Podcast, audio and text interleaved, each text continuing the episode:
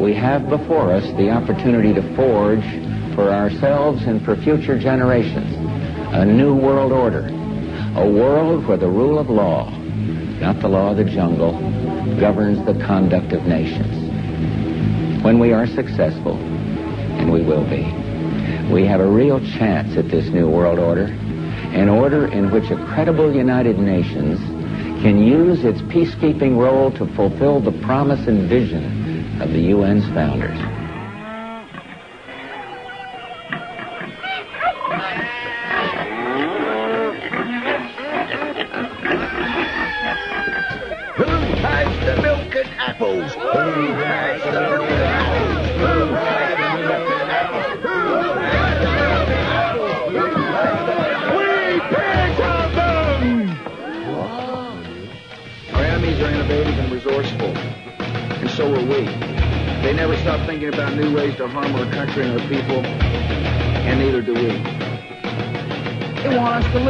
What they want us to do.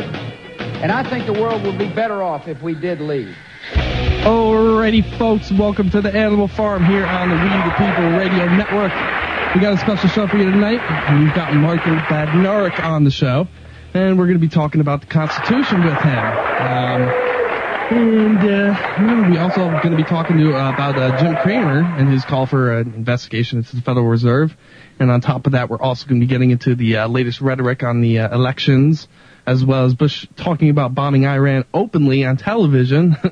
This is Internet. incredible. So uh, let's get to the uh, ridiculously weekly news we have. Uh, Tony, what do you got, man? Uh, there's so much going on, Ben, but I did want to start off with the uh, the one article that really stood out in my mind, like most of them do, to start the show. Uh, the Pentagon explores human fear chemicals, scare sensors, contagious stress in the works. No! Yes, by David Hambling. American military researchers are working to uncover and harness the most terrifying chemical imaginable. That most primal odor, the scent of fear. Now the U.S. Yeah. Now the U.S. Army is trying to track down and harness people's smell of fear. The military has backed a study on the identification and isolation of human alarm pheromones, which focused on the preliminary preliminary identification of steroids of interest in human fear sweat. The so-called skydiving protocol was the researchers' method of choice. In a lecture given at the 2007 Congress on Stress, the researchers hint at what their study found. And I did actually request Pyeth give me some appropriate music because I want to. I want to read it in a, in a certain way, Ben. You know how I do things. All right. Pyeth, are you ready for that? Our findings indicate that there may be a hidden biological component to human social dynamics, oh in which emotional stress is quite literally contagious. Thank you, Pyeth. I did want to. Just want to. Yep. Okay. Just just wanted to give you a little butter with your bread, folks. You know, we, we are here on the animal farm. this work piggybacks on a 2002 study by the Ludwig Boltzmann Institute for Urban Ethology at the University of Vienna. Subjects wore underarm pads while watching a terrifying film, the horror movie Candyman, or uh, a neutral documentary. Afterwards, the subjects were asked to try and distinguish between pads worn by the people seeing each film. So that's kind of how they started uh, culminating the data there, Ben. Right. Some have suggested that the human alarm pheromone could lead to chemical fear sensors. Check this out. The project integrated system for emotional state recognition for the enhancement of human performance and detection of criminal intent specifically mentions the possibility of monitoring pheromone levels. And just to end it up here, or to finish up, such systems could be used to assess fitness for duty, integrated into closed loop systems, regulating user vigilance and workload, or used to detect the sinister intent of individuals and prompt preemptive interdictions. These systems could unobtrusively monitor individuals within military operational environments or crowded civilian settings by relying on passive detection Why are you telling me this? Getting a little strange. Well, it's been getting strange, and I think uh, I have to give Benjamin here the credit. We were discussing this article over dinner tonight, and he did remind me, and I had totally forgot about this. Uh, so I am guilty, but the military did come out. Uh, you know, we've been down this road before, so so to speak. And the military came out and they had talked about the gay bomb. I'm not kidding. That's actually what they touted it as. Gay Ben, bomb. do you have a little bit more info on that to remind people? Because I did forget. I do. Uh, as a part of a military effort to develop non-lethal weapons, the proposal suggested one distasteful but completely non-lethal example would be strong uh, strong chemical, especially if the chemical also use cause homosexual behavior. So I think this is one of the things that they were trying to use on the, the terrorists who are So- so, terrified yeah. of being gay. And they asked for $7.5 million to develop such a chemical weapon. So there actually is, and the Oh, point, of yes. the, the point of the article is that there, there, you know, there is a chemical weapon that can turn enemies into homosexuals. I mean, I'm not Yes. trying to be You vulgar find it to hide the fact that you're gay.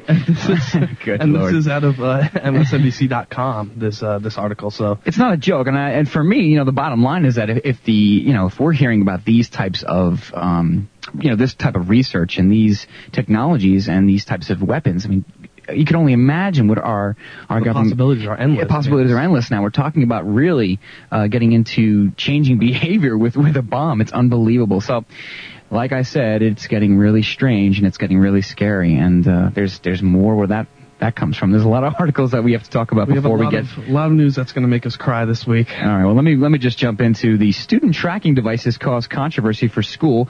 Most of you who listen to our show, uh, our last show on Revere Radio Network, we did talk uh, about the Middletown, Rhode Island school and how the ACLU was. Uh, they were fighting as along with the parents. They were all fighting to not have the mandatory uh, ID chips in the backpacks, but nevertheless, it surfaced up again last week. Student tracking devices cause controversy for school. Ernie Graham says he was just thinking about student safety and teacher convenience when he ordered his 590 elementary and junior high kids to be the first in California to wear electronic security badges. Oh, how lovely. Isn't he just Hey, whoa!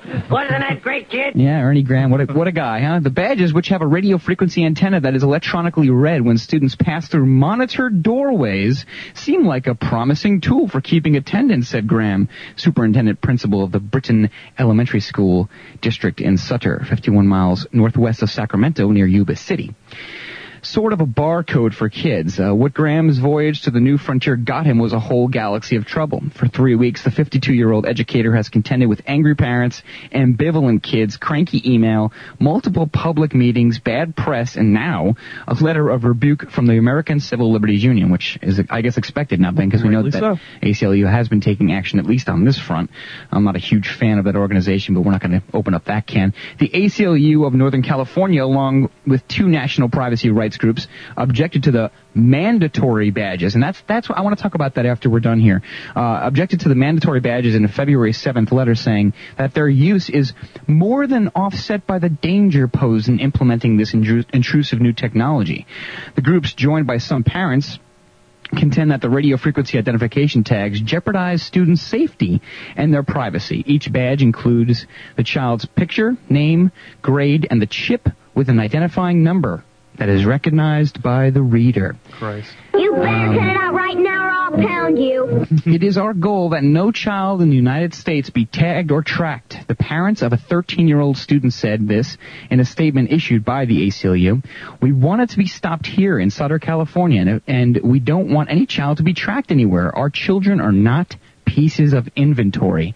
And can I get an amen for that one? That's very, Hey, kid! very well said, and, and I have to agree. And you know, uh, we've talked about this before, Ben. I mean, in a, in a perfect world, yes, uh, this technology would be very useful, and if we never Yes. had to worry about kidnappings, Yeah. uh, then it wouldn't be a perfect world. So I mean, there is an argument to be had here, but uh, I don't. Know you know, it's it's it's a technology, and it's used the same way that uh, you know anything else could be used. You know, fire fire is a good uh, a good thing, and also a very bad thing if you Yeah, if you well. use it wrong, and and that's what we have to look at in terms of technology. Well. I have an article here.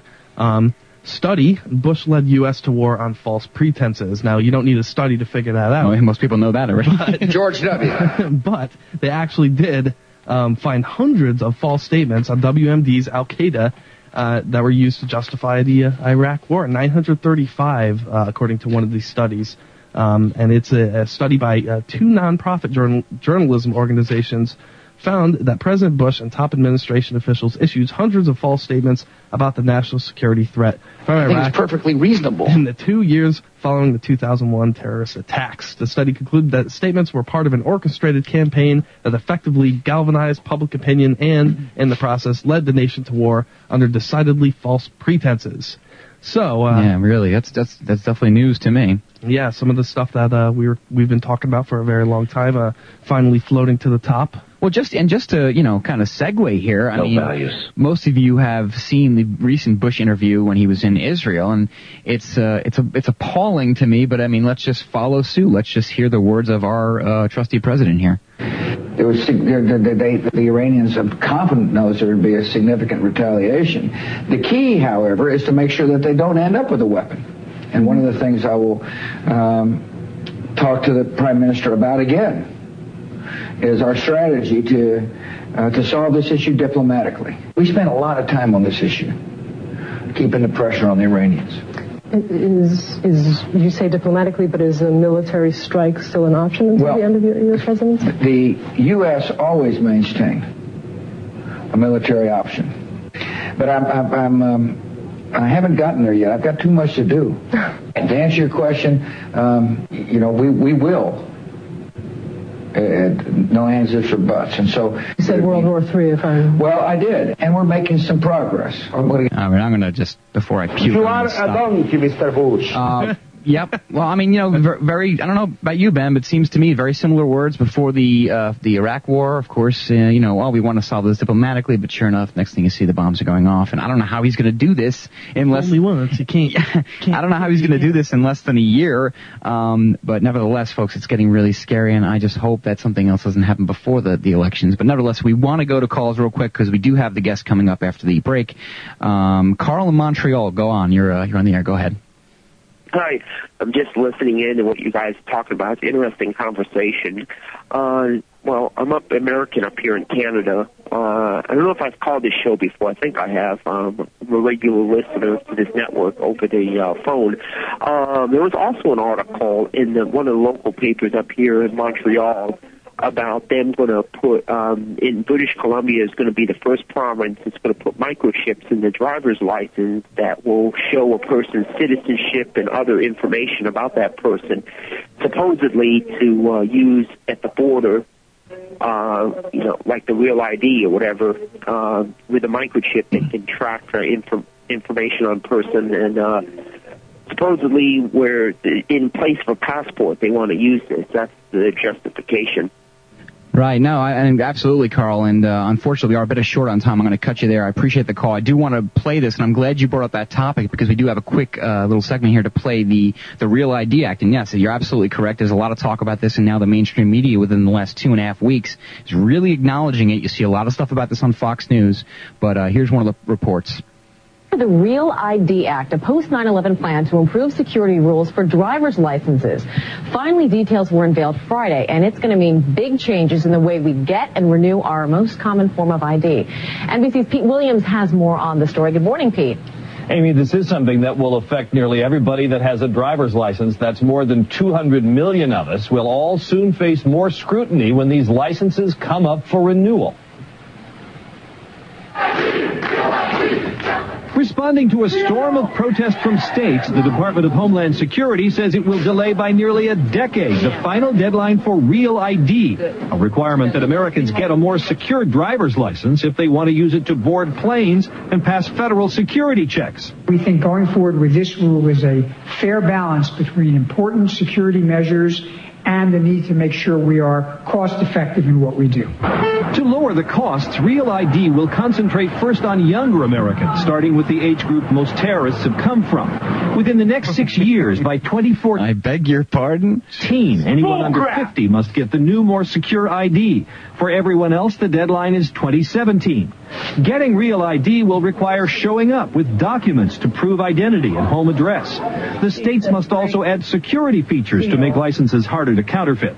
The Homeland Secretary says it will be worth the cost and bother. It prevents someone from evading a watch list and getting on an airplane and blowing the plane up because they pretended to be someone else. Second, it uh, damages or just takes away one of the major tools of illegal immigration.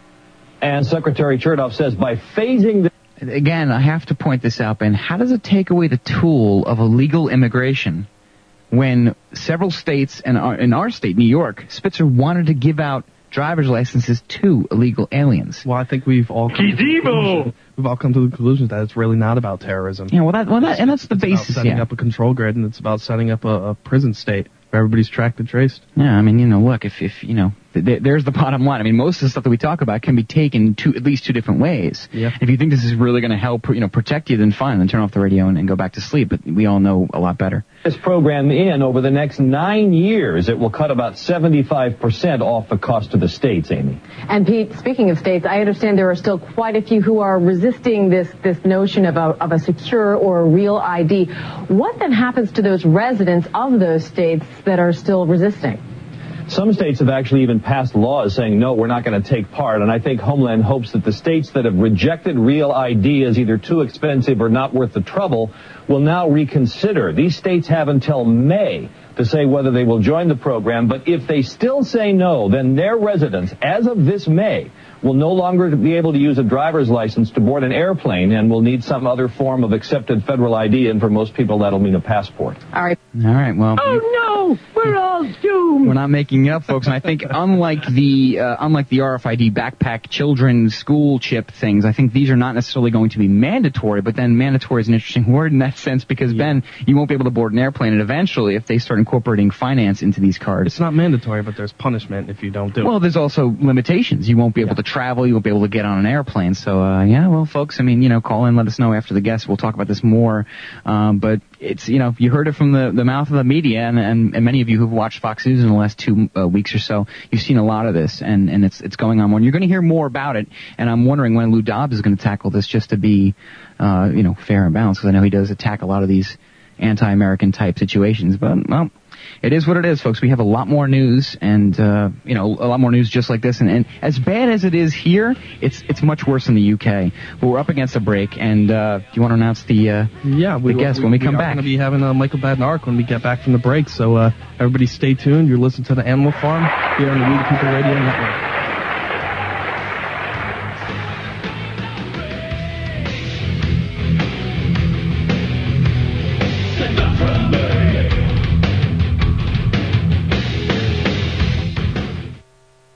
Hi, my name's Don Wiskin, and for over seven years I've been telling people about Cardivite. Here's Dr. John Matson, a naturopathic doctor, and his views on Cardivite.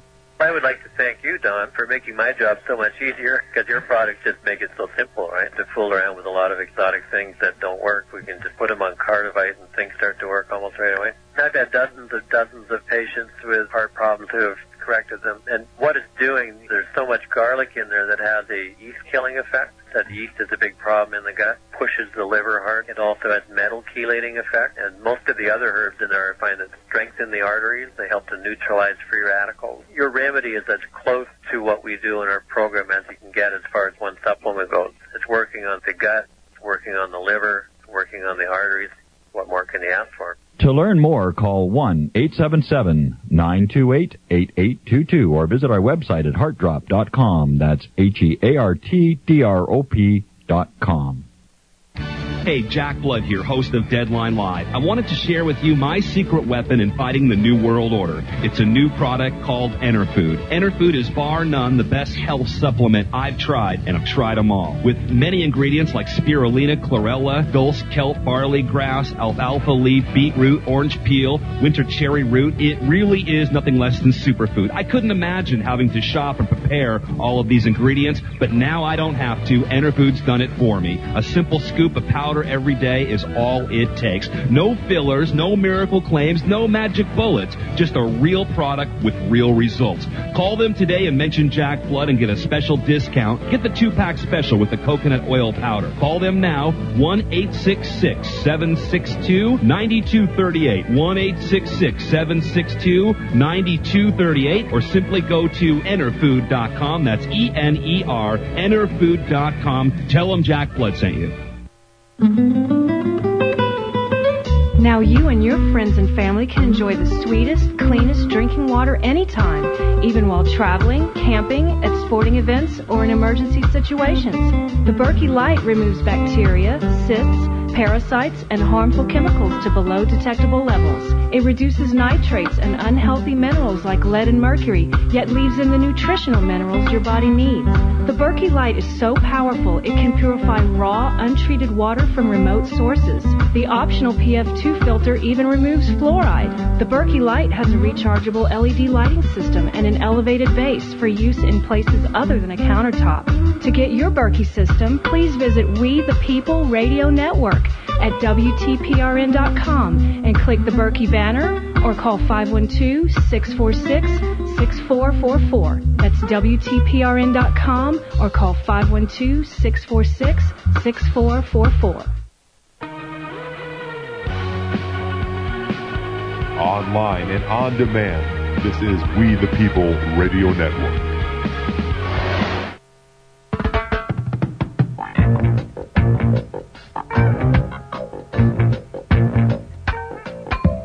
Get up, stand up. Stand up for your right. Get up, stand up. Stand up for your right. All right, folks, we're back. Website is animalfarmshow.com. You can also drop us an IM at uh, AIM, and the name is Animal Farm Show, all one word. We do indeed have Michael Badnarik on the line with us. And uh, for those who don't know, Michael was 2004 Libertarian presidential candidate. He is a constitutional scholar, a gun rights activist. He ran for Congress in 2006. He's written a book called Good to Be King, and he's a fellow co-host here on the We the People Radio Network. Michael, welcome to the Animal Farm. Thanks so much for having me. So, you're a constitutional scholar. You travel the country uh, teaching classes on the Constitution. You have an incredible eight-hour class on the Constitution online, which I've uh, listened to probably 20 times already. Um, and I was talking to a friend, a young friend who isn't very politically minded, um, but he told me that he thought the Constitution was outdated. What do you say to that? Well, the Constitution is only outdated if individual rights are outdated. It's only outdated if the idea that the government works for us and not the other way around is outdated. If you want to go to a totalitarian dictatorship, then yeah, the Constitution is going to pose a little bit of a problem and you're going to need to get rid of it. I think that that's exactly what our government is trying to do. They haven't followed the Constitution in uh, many, many years. Most Americans haven't the faintest idea what the Constitution says. And in one respect, I agree with George Bush when he says the Constitution is only a piece of paper. It's only a piece of paper that we, the people, are supposed to be defending. If we don't, if we don't support the ideas in the Constitution, then it's really just an artifact uh, sitting at the National Archive. And, you know, we should probably burn the Constitution, shred the Bill of Rights, and stop pretending that they mean anything at all. So, so what, what is a constitution? Because a lot of countries have them. We're not the only one that has one. What is a constitution? Well, our Constitution um, explicitly puts limitations on our government. Try to imagine the founding fathers many years ago.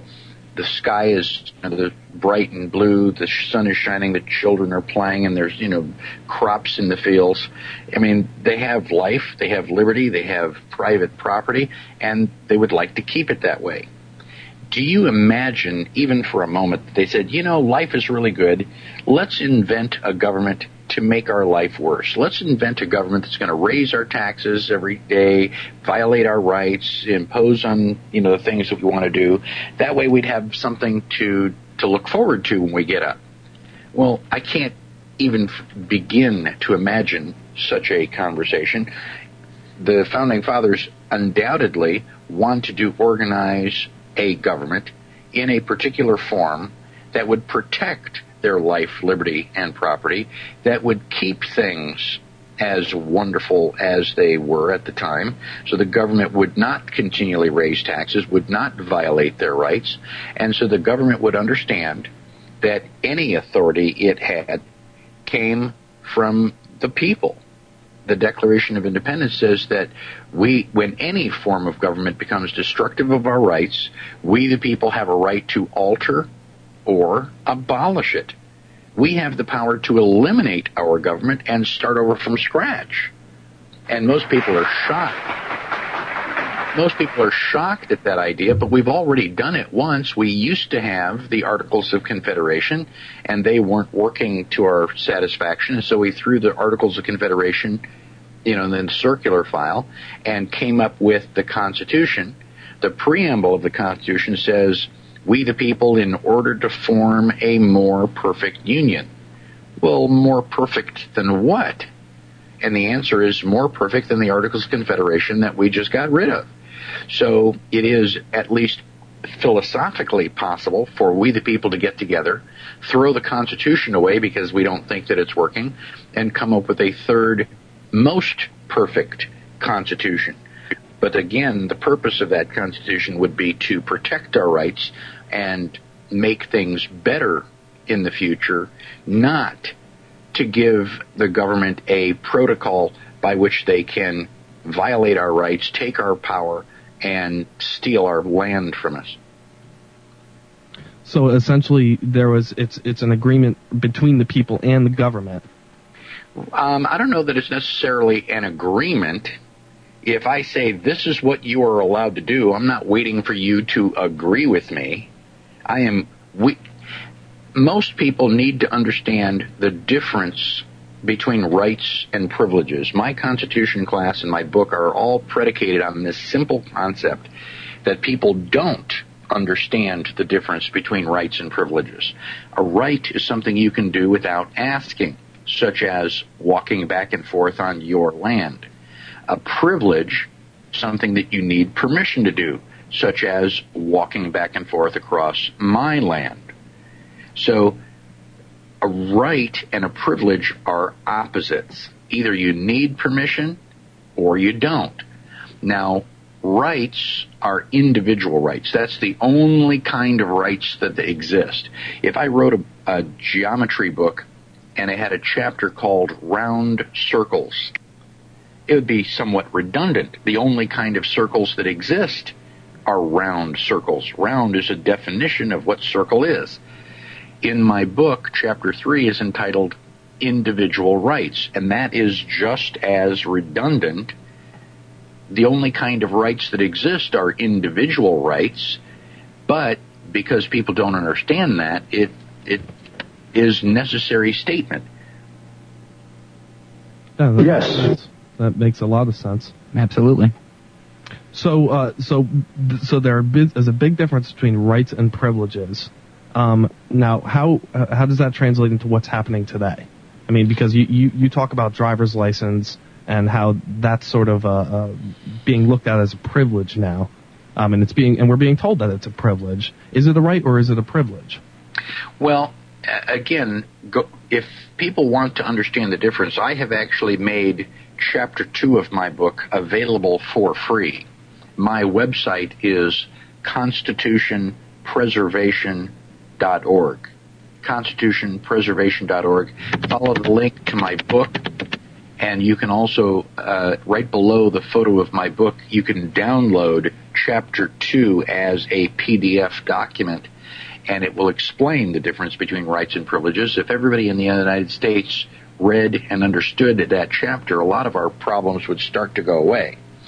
Unfortunately, because we don't understand the difference between rights and privileges, our government has been gradually converting what are supposed to be rights into privileges. And we the people have gone along with it.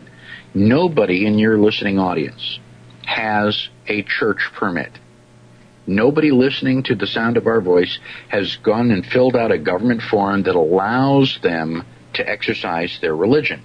And if you ask them why, they'll become very indignant. They'll tell you that freedom uh, of religion is a right and that the government has no authority to require them to have a permit in order to exercise a right.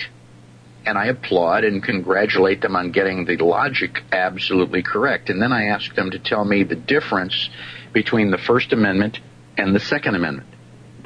The Second Amendment outlines and identifies a right to keep and bear arms. So if you don't require a permit in order to go to church, then why do I have to have a permit to keep and bear arms? It's a non sequitur. One of those is wrong.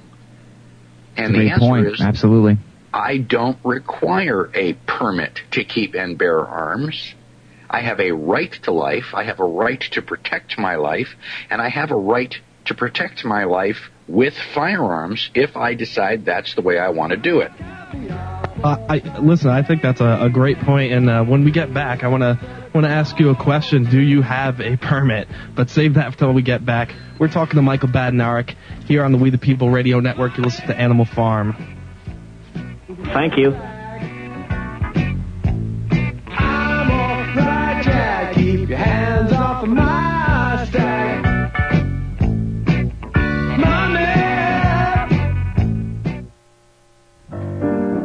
Fabrique Nationale makes a rifle known as the Fusil Automatic Légère, or light automatic rifle, considered to be the right arm of what's left of the free world. If you're familiar with FNFAL, then visit gunpartsguy.com, an excellent source for parts, accessories, and technical support for all FAL rifles. If you'd like to modify or upgrade your FAL, the Gun Parts Guy has a great selection of new, refinished, and refurbished parts. The Gun Parts Guy doesn't have a federal firearms license, and he doesn't want one, but he is the source for parts and the best FAL kits today. Call James at 360-906-8369 or email gunpartsguy at hotmail.com. You'll be pleased with the personal care and technical support you get from the Gun Parts Guy. That number again, 360-906-8369. Whether you call or visit the website at gunpartsguy.com, be sure to mention WTPRN to get an additional 10% discount off their already low, low prices.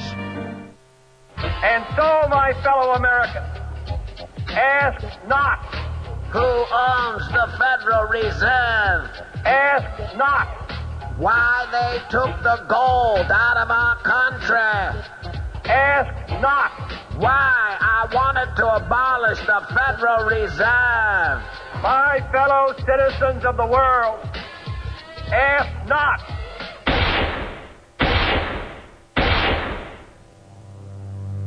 For the first time since the JFK assassination, we have used the Watergate mantra of follow the money, which has led us to a startling revelation on the identity of the mastermind behind the crime. This revelation could blow the Kennedy assassination wide open. To find out who that mystery man is, go to www.thenextstrike.com and click on the channel The JFK Assassination. What do these so-called Republican frontrunners for president support? Amnesty for illegal aliens, like liberals? Out of control spending, like the Democrats? Nation building overseas? Wasn't that Bill Clinton's policy? Flip-flopping on the issues? What's Republican about any of that? The real Republican is Ron Paul. The Republicans are losing because they did not keep their promise to end big government at home and nation building overseas. My record is different. Yes, Ron Paul's record is different. Ron Paul has never voted for a tax increase or an unbalanced budget. Ron Paul voted against amnesty for illegal aliens. Ron Paul voted against nation building overseas. Ron Paul follows the Constitution, not the lawyers, not the lobbyists, not the latest poll. Learn more about Ron Paul, the real Republican running for president. Go to ronpaul2008.com. That's ronpaul2008.com. This is Ron Paul, candidate for president, and I approve this message. This message brought to you by grassroots efforts to elect Ron Paul. Lighting the fires of liberty with your host, Michael Badnarik, from 7 a.m. to 9 a.m. Central, Monday through Friday, only on We the People Radio Network.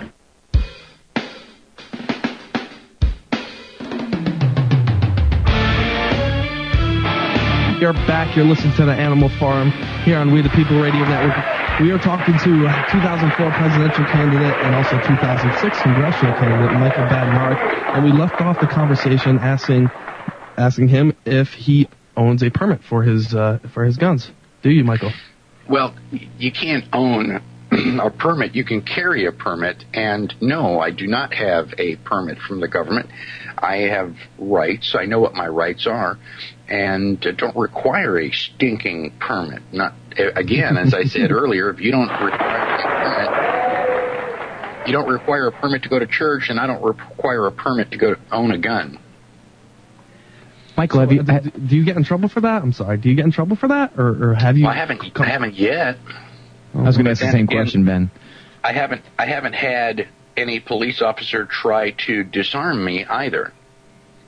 Hmm. Well, that's interesting. It's very interesting. Mr. Badnarik, we'd like you to hand us your pistol. Oh, certainly, officer, as soon as you hand me yours. oh boy. That's great. I have I have a, a very very very interesting quote right here. Since we are talking about uh, the Constitution with you, um, I want to get your take on some of these alphabet agencies that we have and some of the agencies that have sort of infiltrated our a- agencies. And I'll start off with a quote here. Um, this is from uh, James MacGregor Burns, Council on Foreign Relations member in 1984. He says, "Let us face reality. The framers of the Constitution have simply been too shrewd for us. They have outwitted us." They designed separate institutions that cannot be unified by mechanical linkages, frail bridges, or tinkering. If we are if we are to turn the founders upside down, we must directly confront the constitutional structure they erected. What do you think about the, the CFR and, and, and people like that? Well, I think anybody who is trying to overturn the Constitution is trying to overturn individual rights and private property because that's exactly what the uh, Constitution protects. And, you know, if you like being a slave to a totalitarian dictatorship, well, then you want to fund and support the Council on Foreign Relations. Not that they really need your money. They're a group of very rich people who uh, feel that they are literally smarter than you, that they know how to run your life better than you, and they are working behind the scenes to establish a one world government because if you knew about it, well, in your ignorance, you might try to remain free. Hmm. So when you talk about individual rights, do you does where does property rights fit into this? The second president of the United States, John Adams, said that the moment that it is admitted into society that the law of property is not as sacred as the law of God, and that there is not a force of justice uh, uh, and public law to protect it, then tyranny and anarchy commence. So, I mean, I don't know what you know your personal uh, religious views are, or the religious views of your listeners, but if the law of property is as sacred as the law of God, you know it's got to figure into the equation somewhere. Yeah. All of our rights derive from property. Even your right to life derives from ownership of property. And the question is, who owns your body? Now, in 2007, in the United States, we take that as a rhetorical question.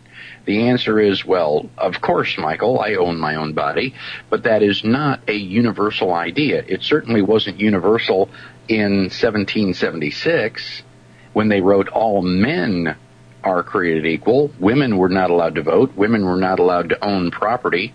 And even more embarrassing to our American heritage, black people were considered property. Now, Not to, not to mention the Indians as well. well, the Indians weren't even considered property. I mean, mm-hmm. they weren't even considered. I mean, they were. I don't know exactly what people thought, but I, I I'm guessing that the uh, you know the American Indian was considered too savage even to be used as a slave. Perhaps I don't know, but we just continued pushing the American Indian off of the land. We we brought blacks in from Africa to to work as slaves for us, and we had all these really intellectual and philosophical ideas about you know individual rights and um, you know the natural rights of man, but we were we were not applying them consistently. Now, the Constitution actually says, Article 1, Section 9, Clause 1, it says that Congress cannot make slavery illegal until after 1808, which means that up until 1808, slavery was not only legal, but it was constitutional. Now, I ask people, did we eliminate slavery in 1809? 1810, perhaps, 1811. When did we get rid of slavery? Well, we didn't pass or ratify the 13th Amendment against slavery and um, involuntary servitude until 1865, after fighting a bloody civil war, which oddly enough had nothing to do with slavery. Slavery was just an excuse for the war between the states. But that was in 1865. In 1965, hundred years later after the 13th Amendment was ratified, my brothers and I were traveling with my parents in one of the southern states, and I personally saw a sign over a drinking fountain that said whites only in my lifetime. And I had to ask my parents what that meant. And as a young child, I was incredulous. I couldn't believe that you would not be allowed to take a drink of water just because your skin happened to be a different color than mine.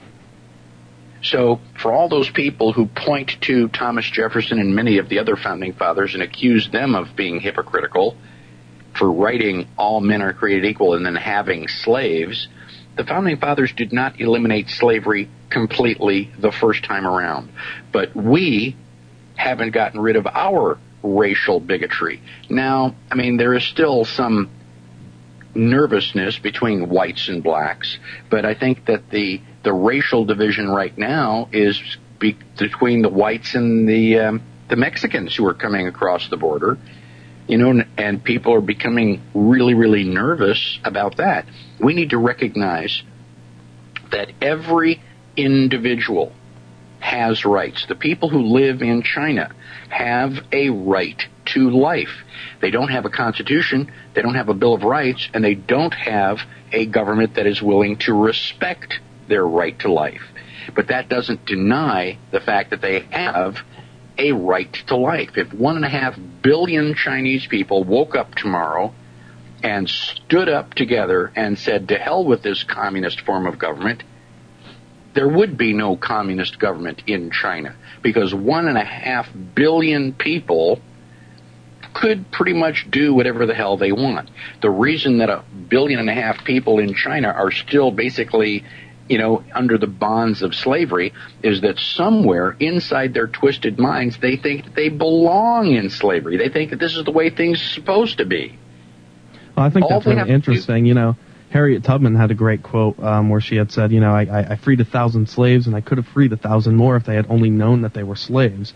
Um, and I think that really goes to uh, saying that, you know, slavery for the most part is really in the mind. And, and Bob Marley was also another person that had stated, you know, you have to free yourself from mental slavery.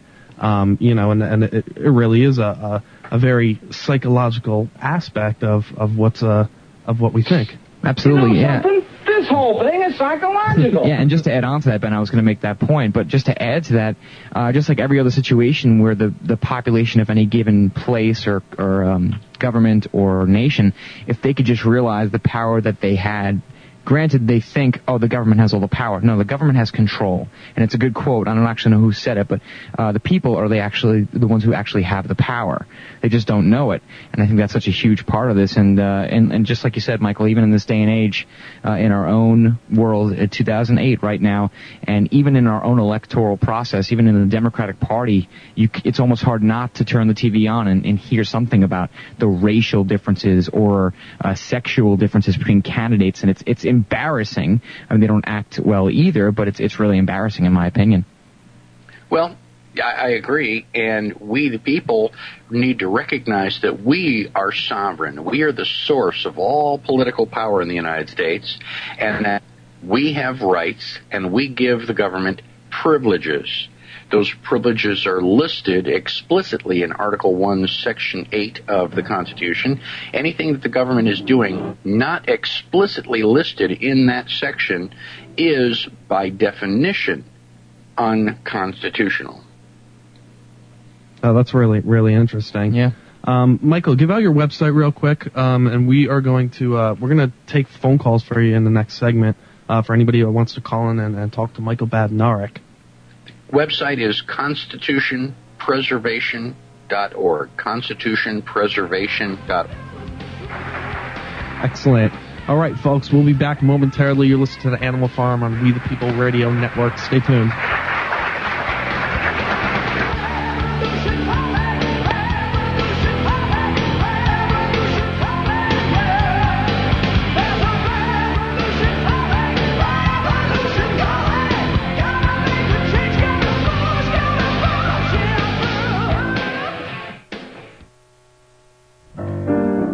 Fabrique Nationale makes a rifle known as the Fusil Automatic Leger, or Light Automatic Rifle, considered to be the right arm of what's left of the free world. If you're familiar with FNFAL, then visit gunpartsguy.com, an excellent source for parts, accessories, and technical support for all FAL rifles. If you'd like to modify or upgrade your FAL, the Gun Parts Guy has a great selection of new, refinished, and refurbished parts. The Gun Parts Guy doesn't have a federal firearms license and he doesn't want one, but he is the source for parts and the best FAL kits today. Call James at 360-906-8369 or email gunpartsguy at hotmail.com. You'll be pleased with the personal care and technical support you get from the Gun Parts Guy. That number again, 360-906-8369. Whether you call or visit the website at gunpartsguy.com, be sure to mention WTPRN to get an additional 10% discount off their already low, low prices.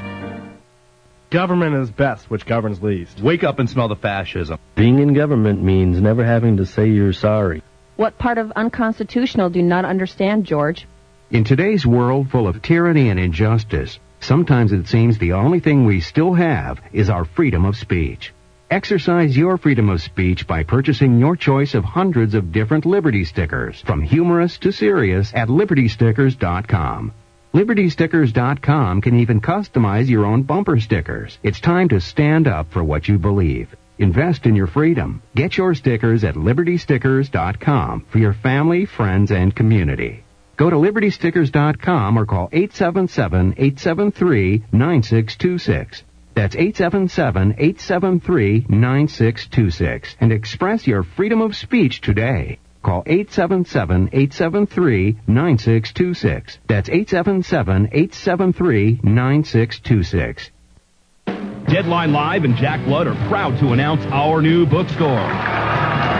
Okay, it's not really our online bookstore where you can get every title, book, and DVD you hear about on our live show. It's brought to you by the people at Brave New Books. BraveNewBookstore.com is the newest, bravest, and most complete bookstore online today. And their DVD selection has all the titles you need to decode the New World Order and fight the information war. BraveNewBookstore.com has awesome t-shirts to proudly display your patriotism and liberty stickers to alert the public at large. Brave New Books is physically located at 1904 Guadalupe Street under the Chase Bank building next to UT in Austin, Texas. So stop on by and maybe stay for one of their film showings. Go to bravenewbookstore.com now to peruse the virtual bookstore and look for the Jack Blood recommended section. Or call them at 866-516-6623. 866-516-6623 to order the books and videos you hear about on Deadline Live. Be the resistance. Tell your friends about bravenewbookstore.com. Remember, remember the 5th of November. I'm Ron Paul, and you're listening to We the People Radio Network.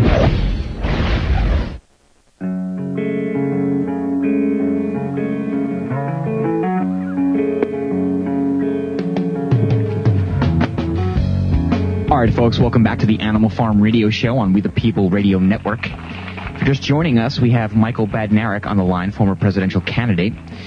I'm your host, Tony Pax, along with Ben Miller and Pius. Hey, We will take your phone calls. Uh, this has been a great interview so far, Michael. Um, very intriguing stuff. I do have a question, and I think maybe I'm tr- I was trying to think of a collective question from most of the listeners. I came up with this.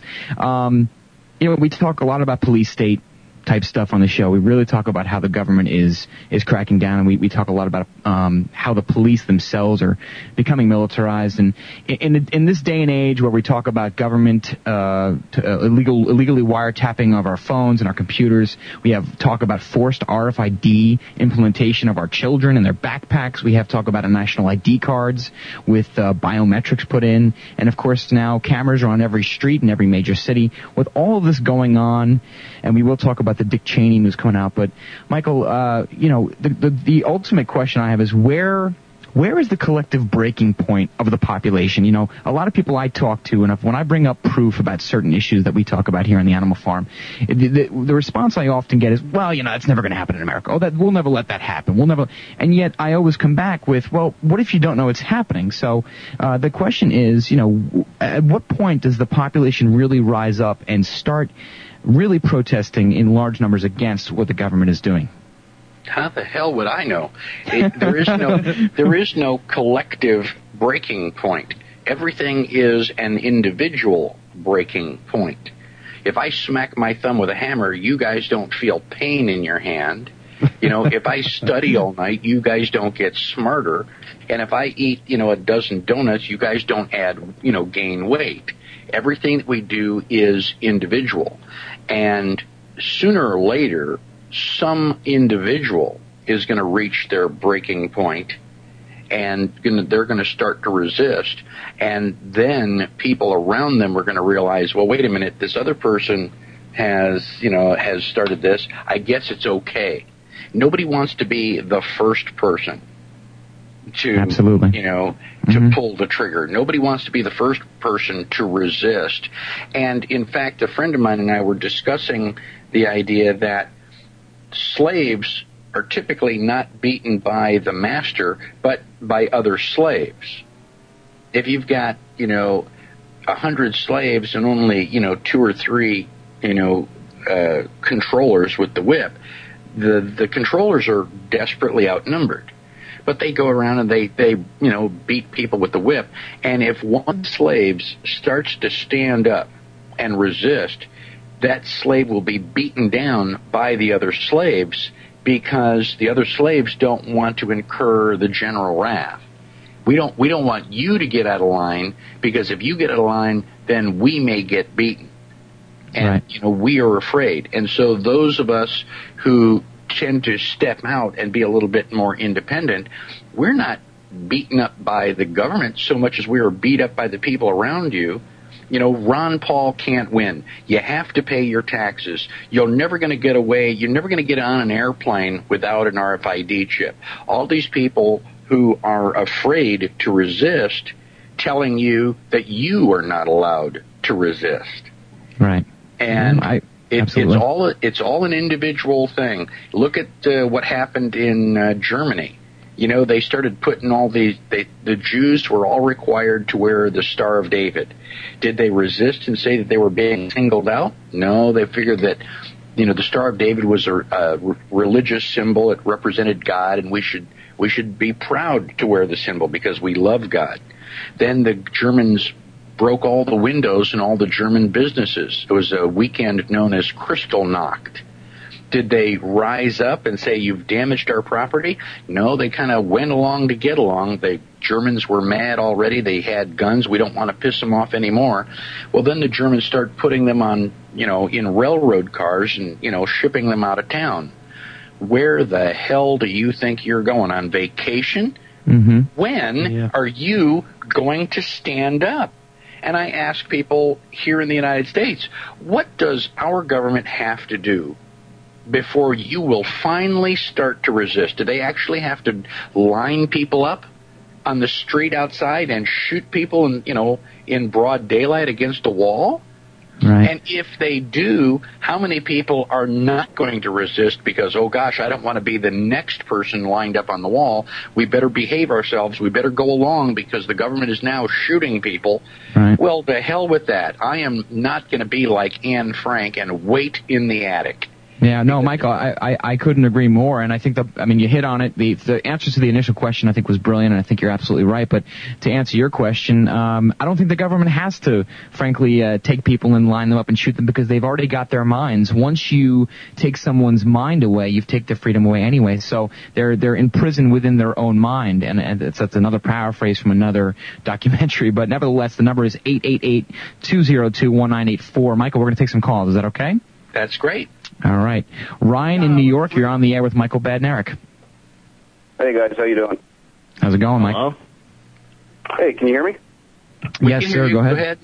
Okay, hey, Michael, I got I got a question. You were talking about the gun permits. How likely it is is it that the average person can uh, beat that in court? Because obviously, if you don't have a permit, they're going to charge you with a crime. I don't know how easy it is for the average person, and I don't worry about the average person. I only worry about me. I had a, I gave a speech to a uh, college group in Rhode Island, and a girl raised her hand and says, "Michael, don't you think guns are dangerous?" I said, "No, I don't. If I thought they were dangerous, I wouldn't have a closet full of them." And then she smirked a little bit, and she goes, "Well, couldn't we vote to take your guns away from you?" I said, yes, you could. You can decide that Michael is dangerous and crazy, and you can have a unanimous vote to take my guns away. I said, but then you're going to have to have another vote to see which one of you is going to come and take them. I said, that's not a vote I recommend that you win. Right. Well, what's what's the implication of this whole new NIC system put in place? The whole new what system? NIC system. I guess it's a collective database the government's going to be uh, implementing with uh, all sorts of records. Say, like, I, I, I was a soldier. I was in the army. Um, is this going to affect me because I, I have I have a stress disorder? Are they going to be able to tell me that I'm not going to be able to bear a gun? Well, they're going to be able to tell you, but the question is whether or not you're going to listen. They can Well, tell me anything they want. There are 23,000 gun laws in the United States which are unconstitutional, and I won't follow them. They have no authority to deprive me of my right to life, my right to protect my life. And, you know, they want to take my guns. I will give them my guns one bullet at a time. I will not be disarmed. I will not stand still and let this go on. I, I can only speak for myself. I know that I will not go to a concentration camp. I will die very, very, you know, shortly outside the, the apartment. Amen.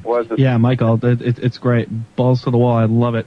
Um, we're going to take another phone call here. We have Al from South Dakota. Al, you're on the air. Oh, great. Mi- Michael, I just want to say what an honor it is to uh, be able to ask you a couple of questions. And um, I, I did voted for you in the last election, of course. I had your bumper sticker on the back of my truck. Uh, Thank I just- you. My, my question, uh, oh, I, by the way, I love your book, Good to Be King. Um, my question, I've actually got two questions, if you don't mind. Uh, the first one is, uh, what are your thoughts on Ron Paul and the uh, what the mass media is uh, basically eliminating him from uh, being mentioned? And the second one is, uh, just to provoke a little uh, uh, conversation, uh, have you read uh, Marc Stevens' book, uh, Adventures in Legal Land? The let me answer the second question first. Yes, I have read Marc's book, and uh, I thought it was very interesting. I actually met Mark here in Austin when he came to uh, to give his class, and I was a, a guest on his program that evening. So there's got to be an archive there someplace. Um, as for the first question, I think Ron Paul is the only person qualified to be president. He's the only person that understands the Constitution and votes uh, based on its limitations. the um, we knew before we got started that the mainstream media was going to downplay him and ignore him. You know, we didn't think that they were going to play by the rules, so we, the people, have to, you know, grab the bull by the horns. We have to get Ron Paul elected in spite of the media blackout. So it is our job to tell everyone that we that we come in contact with. Tell your friends, tell your family, tell the people that you meet on the bus on the way to work. Stand on a street corner holding up a sign. It is our job. There's no reason that every person in the United States couldn't know about Ron Paul and wouldn't vote for him. Is believe it or not, most of the people in the United States don't know who he is. They haven't heard of him. But once they do hear, they will vote for him and support him. And the only thing standing between that and liberty is us. We, the people who know about Ron Paul, have a responsibility to tell everybody who doesn't. I agree. Thanks, Michael. Well said. Amen. And we are obviously up against another break, and we will uh, be right back.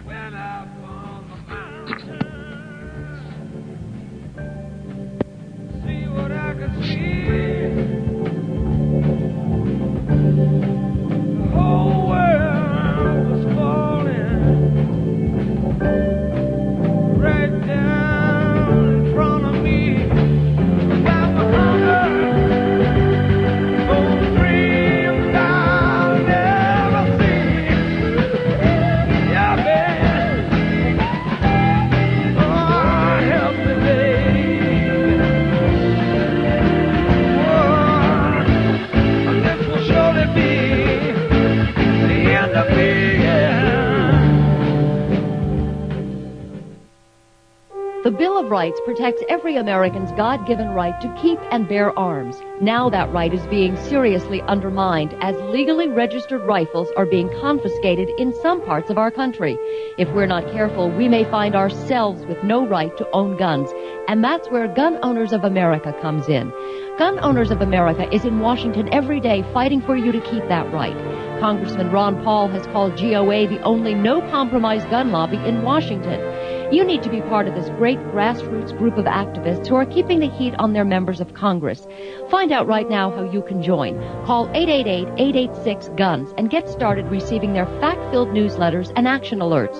Call 888-886-GUNS or go to their webpage at gunowners.org and help make your voice heard in Washington. Make that call right now and call Gun Owners of America at 888-886-GUNS. Remember, it's not just about gun control, it's about control.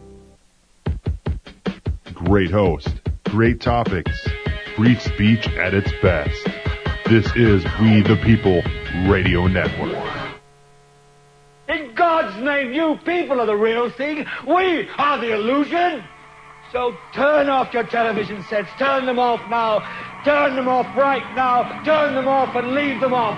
Turn them off right in the middle of the sentence I'm speaking to you now. Turn them off.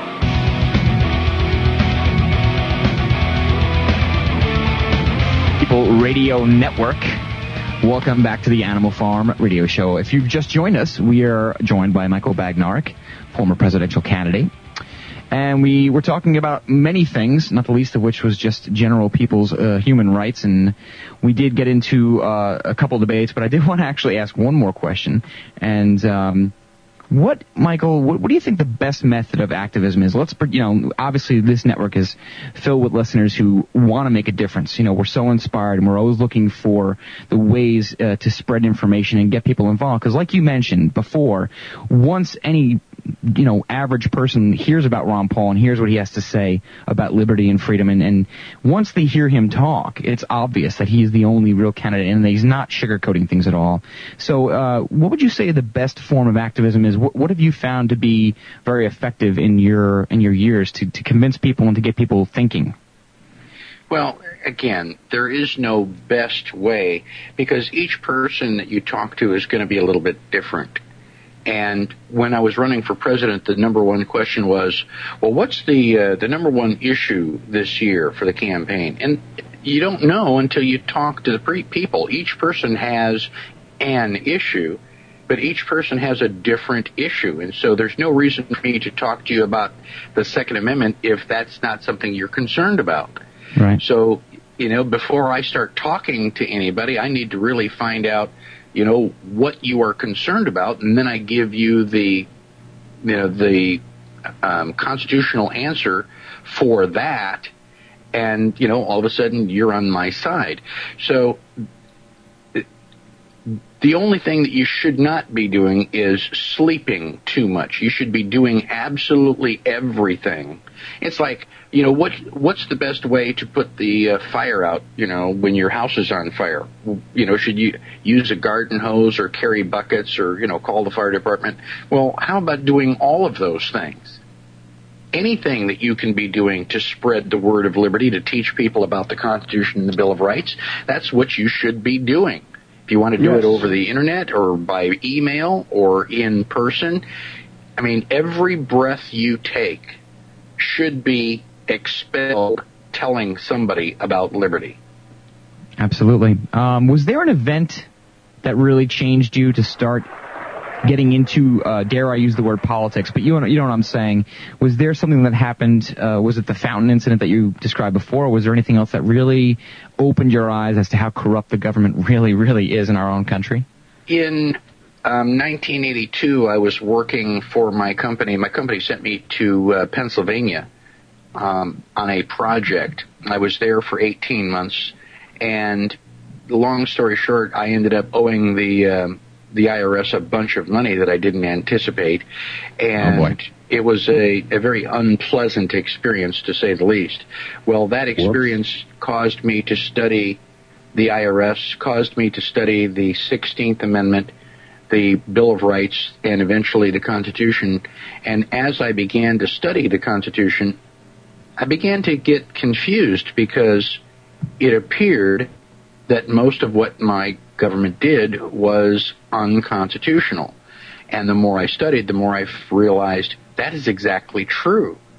Most of what my country does is unconstitutional. I find that unconscionable and totally unacceptable. And as long as I'm alive, I will be doing my very best to restore liberty, to restore our constitutional republic. And if I die, then liberty's no longer my problem. The people who are still alive after me, now they're going to have to pick up the torch of liberty and do whatever they can because, you know, I've, I've done everything that I can. Yeah, very very true. Uh, number to call in 888-202-1984. Um, you are uh, a champion of liberty, Michael, and you know you are uh, somebody who understands freedom in, in ways that most people don't. Uh, what you know, we're constantly given the the choice between freedom and security or freedom and prosperity. What is freedom the best? Uh, I guess this is kind of a loaded question, but is freedom the best uh, method for prosperity, and if so, why? Well, of course, it's the best method for prosperity because each person pursues happiness in their own way.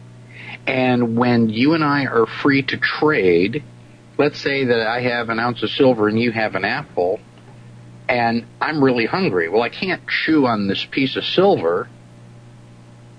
You know, so I offer you a trade. I offer to give you, you know, this ounce of silver if you exchange that apple for me. Well, now it's my uh, my apple and your silver. I'm happier because now I can eat the apple and and get rid of my hunger hunger and you're happy because you were collecting these things so that you can go off and buy something else. You know, possibly, you know, for your uh, children's education or something like that. So in a voluntary transaction like that, both of us are happier because both of us end up with, you know, what we wanted. Absolutely. Um, I did actually want to play off what you were just talking about. You were t- talking about the IRS, which I guess is uh, many ways in which you can really look through the glass, so to speak, and see what the government's up to illegally in that sense. But um, I wanted to get your comments. We actually did do a show, Michael, a while back on the Federal Reserve. We did talk about Aaron Russo, the late Aaron Russo's film, America Freedom to Fascism. I would guess that you've seen that film, and I wanted to get your comments on that. I saw that film the very first time that it was uh, presented. It was presented in uh, Phoenix, Arizona, at the, uh, the Libertarian State Chairs meeting and I've seen it uh, several times since then. I thought that it was an excellent um, movie. Aaron Russo um, recently passed away. I ran against him in the presidential campaign. He and I were good friends, and I think that he's uh, an excellent movie maker. And I think that when he started out, he, he started out to actually answer the question for himself. I don't think that he felt as passionate about it as he did once he found the the answers to the question. And I think the best part of the um, two parts to the movie. One is when they're talking with the IRS former IRS chair or something, and the guy is talking around in circles, and he's going, "You don't think we, you know, have to follow a Supreme Court decision, do you?" That was one, and then at uh, in the middle where they're talking with uh, Marcy Brooks, who was a member of the jury that acquitted uh, a man, and you know she came to the realization that, oh my God, you mean maybe none of us have to pay a tax? And then you see crowds cheering and fireworks, you know, where people finally, you know, come to that understanding. And once uh, the American people understand the Constitution, then I think we're going to be a whole lot better off. When I I do uh, presentations to uh, large audiences, I ask for a show of hands. How many people here this evening are good, patriotic Americans? Well, needless to say, it's a unanimous, uh, you know, show of hands. Everybody's a good, patriotic American. And then my next question is, good. Well, who can? How many people, by show of hands, can tell me how many articles are in the Constitution? And And very rarely do I have any hands go up. And my follow up question is, well, how much less would you have to know about the Constitution to not be a good American? I mean, it's our job to protect the Constitution. It's not the Constitution's job to protect us. If you Yeah. want to know how much protection the Constitution is going to give you, stand on a railroad track with a train coming and hold up your copy of the Constitution. And you're going to suddenly discover exactly how much protection the Constitution is going to give you. And that is basically none. Absolutely, it's up to us to to enforce it. And I think that was the initial point that you made, and it's such a such an important point to hit home uh, with people. And you know, it, it's so hard to reach the masses these days because of well, because of television, because of media and whatnot. But no, I think it's a, it's a great point. I think it needs to be enforced, and uh, we're all too happy just to enforce it.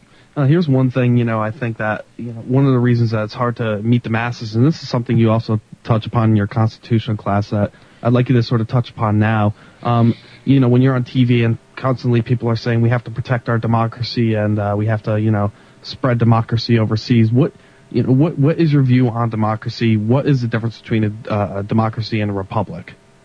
Well, I hold the same view that the American uh, founding fathers had, and that is that a democracy is a tyranny of the majority. In a democracy, you have no rights because 51% can vote away the you know rights and property of the 49%. So in a democracy, you only have privileges which are granted to you by the generous goodwill of the majority. Well, I, I'm not willing to allow the majority to vote on my freedom of speech. You're not allowed to vote on my right to keep and bear arms. And basically, we don't live in a democracy. We live in a republic, as evidenced by I pledge allegiance to the flag and to the republic Which for it which it stands. And so the difference between a republic and a democracy, yes, we have representatives, yes, we get to vote, but in a republic, there are certain things you're not allowed to vote on. You're not allowed to vote on anything that has to do with my rights or my property. Yeah, no, this is. I mean, this is an interesting, interesting thing because I was talking to a, another friend about this. This one slightly less ignorant than the last, but had basically said to me that, uh, you know, when I had told him that this is a republic and not a democracy, he uh, he kind of looked at me and said, "Well, that's your opinion. Is it my opinion or is it a fact?" How many times did he pledge the flag? Yeah, well, it's it's a fact. I had that same conversation in two, the year 2000. I was running for state rep here in Texas, and I wanted to place an ad in the campaign. They had one of these inserts uh, that was going to have photos of all the candidates, and so I had enough money to put an ad, and I was faxing my ad from out of state. And I had my picture, and I had a bunch of, uh, you know, key points there, and then I had a paragraph that started, "The United States is not not a democracy. We are a constitutional republic." And I faxed it in, and the uh, woman called me and said, "Yes, we have your fax. We like the ad. However, the con- the editor wants to change it." I said, "What does the editor want to change it to?" And she says, "Well, the editor wants it to say the United States is not a democracy, in my opinion." wow. And I said, no. I said, it's not my opinion. This is, this is hard, cold fact. And she got a little indignant. She goes, well, do you have any, uh, documentation to support that point of view? And I said, go back to your fax machine. And I took Article 4, Section 4 of the Constitution, which says, the United States shall guarantee to every state in this union a Republican form of government, and I enlarged it to eight and a half by eleven, and I faxed it to her, and then I called her on the phone again, and she goes, "Oh, well, yeah, that'll do." well, you know, sometimes people have to be shown the evidence, but uh, interesting stuff, and I think it's it's very eye opening. At least it is for me to be thinking about these things and to be uh, you know talking about them. And like I said, Michael, you know, we're just looking for ways to educate people and, and edu- educate ourselves at the same time because there's so much to learn, and uh, especially when you talk about law, we found in our little debate uh, when we talked about the Federal Reserve and the legality of the IRS, uh, the income tax uh, law. You know, we, we we never really got anywhere. It was kind of a a neutral point that we got to. So, you know, it, it is what it is. But uh, I'm really glad that you brought up the points that you did. Re- And I, and I also want to ask you uh, really quickly, Michael, before we before we uh, wrap it up because we're running out of time here. Um, Jim Cramer from the uh, Mad Money had uh, talked about uh, wanting an investigation into the Federal Reserve. He felt that uh, they were responsible for many of the booms and busts in this economy over over the years. Uh, what do you Yes. what do you have to say to that? I think that the uh, Federal Reserve is the cause of all of our economic problems in the United States. The reason that the Federal Reserve was brought in in 1913 was presumably to prevent inflation and deflation. And then back in 1929, after 1913, we had the greatest depression this country has ever seen.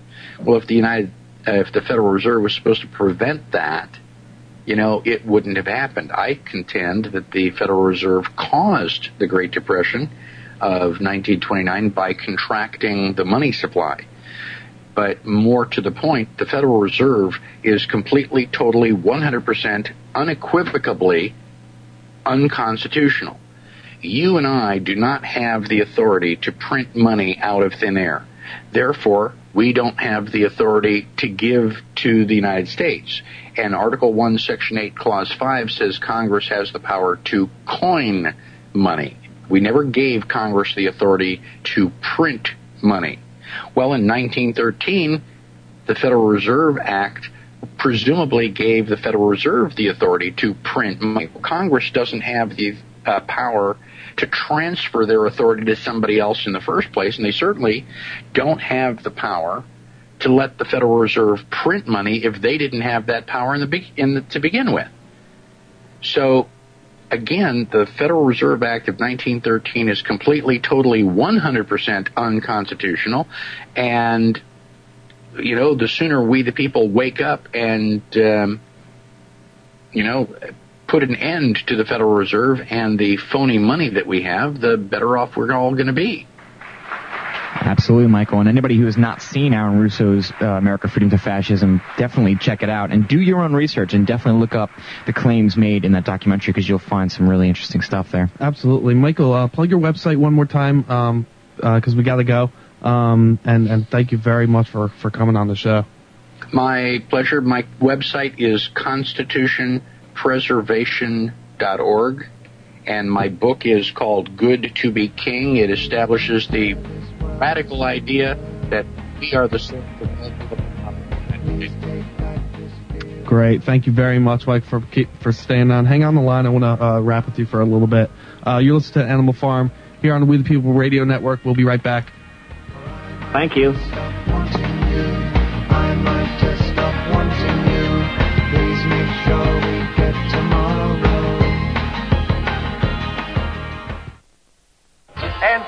My fellow Americans, ask not who owns the Federal Reserve.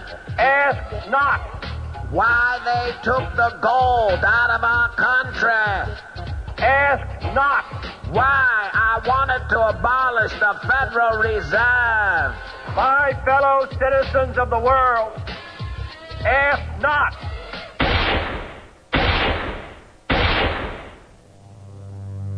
For the first time since the JFK assassination, we have used the Watergate mantra of follow the money, which has led us to a startling revelation on the identity of the mastermind behind the crime. This revelation could blow the Kennedy assassination wide open. To find out who that mystery man is, go to www.thenextstrike.com and click on the channel The JFK Assassination.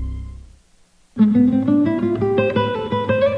you and your friends and family can enjoy the sweetest, cleanest drinking water anytime, even while traveling, camping, at sporting events, or in emergency situations. The Berkey Light removes bacteria, cysts, parasites, and harmful chemicals to below detectable levels. It reduces nitrates and unhealthy minerals like lead and mercury, yet leaves in the nutritional minerals your body needs. The Berkey Light is so powerful it can purify raw, untreated water from remote sources. The optional PF2 filter even removes fluoride. The Berkey Light has a rechargeable LED lighting system and an elevated base for use in places other than a countertop. To get your Berkey system, please visit We the People Radio Network at WTPRN.com and click the Berkey banner or call 512-646-6444. That's WTPRN.com or call 512-646-6444. Deadline Live and Jack Blood are proud to announce our new bookstore.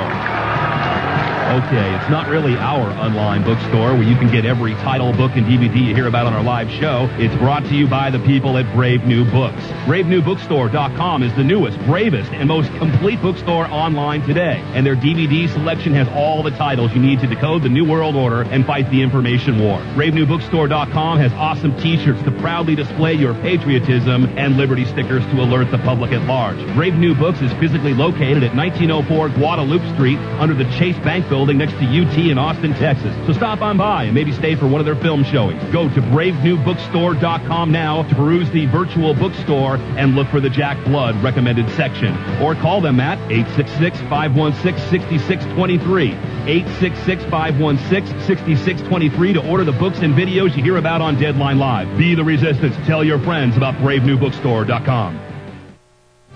Jack Blood. Catch Deadline Live from 2 p.m. to 4 p.m. Central. Monday through Friday. Right here on We the People Radio Network. WTPR.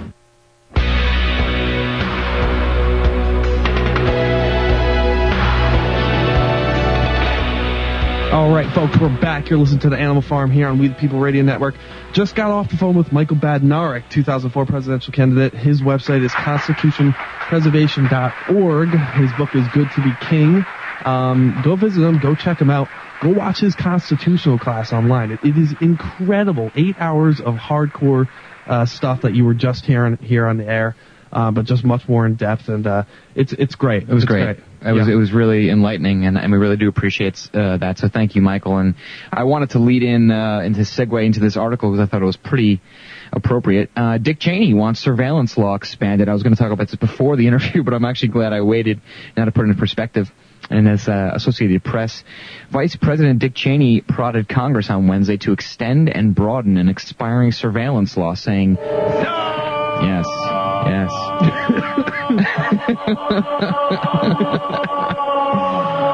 That's pretty much what I. That's what I was thinking when I heard this. Oh boy, Wyeth really getting his his his his two cents in there. Anyway, he had to extend and broaden an expiring surveillance law, saying fighting the war on terror is a long-term enterprise that should not hmm. come with an with an expiration date. Just before I go on there, Ben, I know that you know the word enterprise has a couple different meanings, but I think Dick Cheney's talking about the commercialized meaning of enterprise, hmm, meaning that it's about Star Trek. it's a business, yeah. yeah.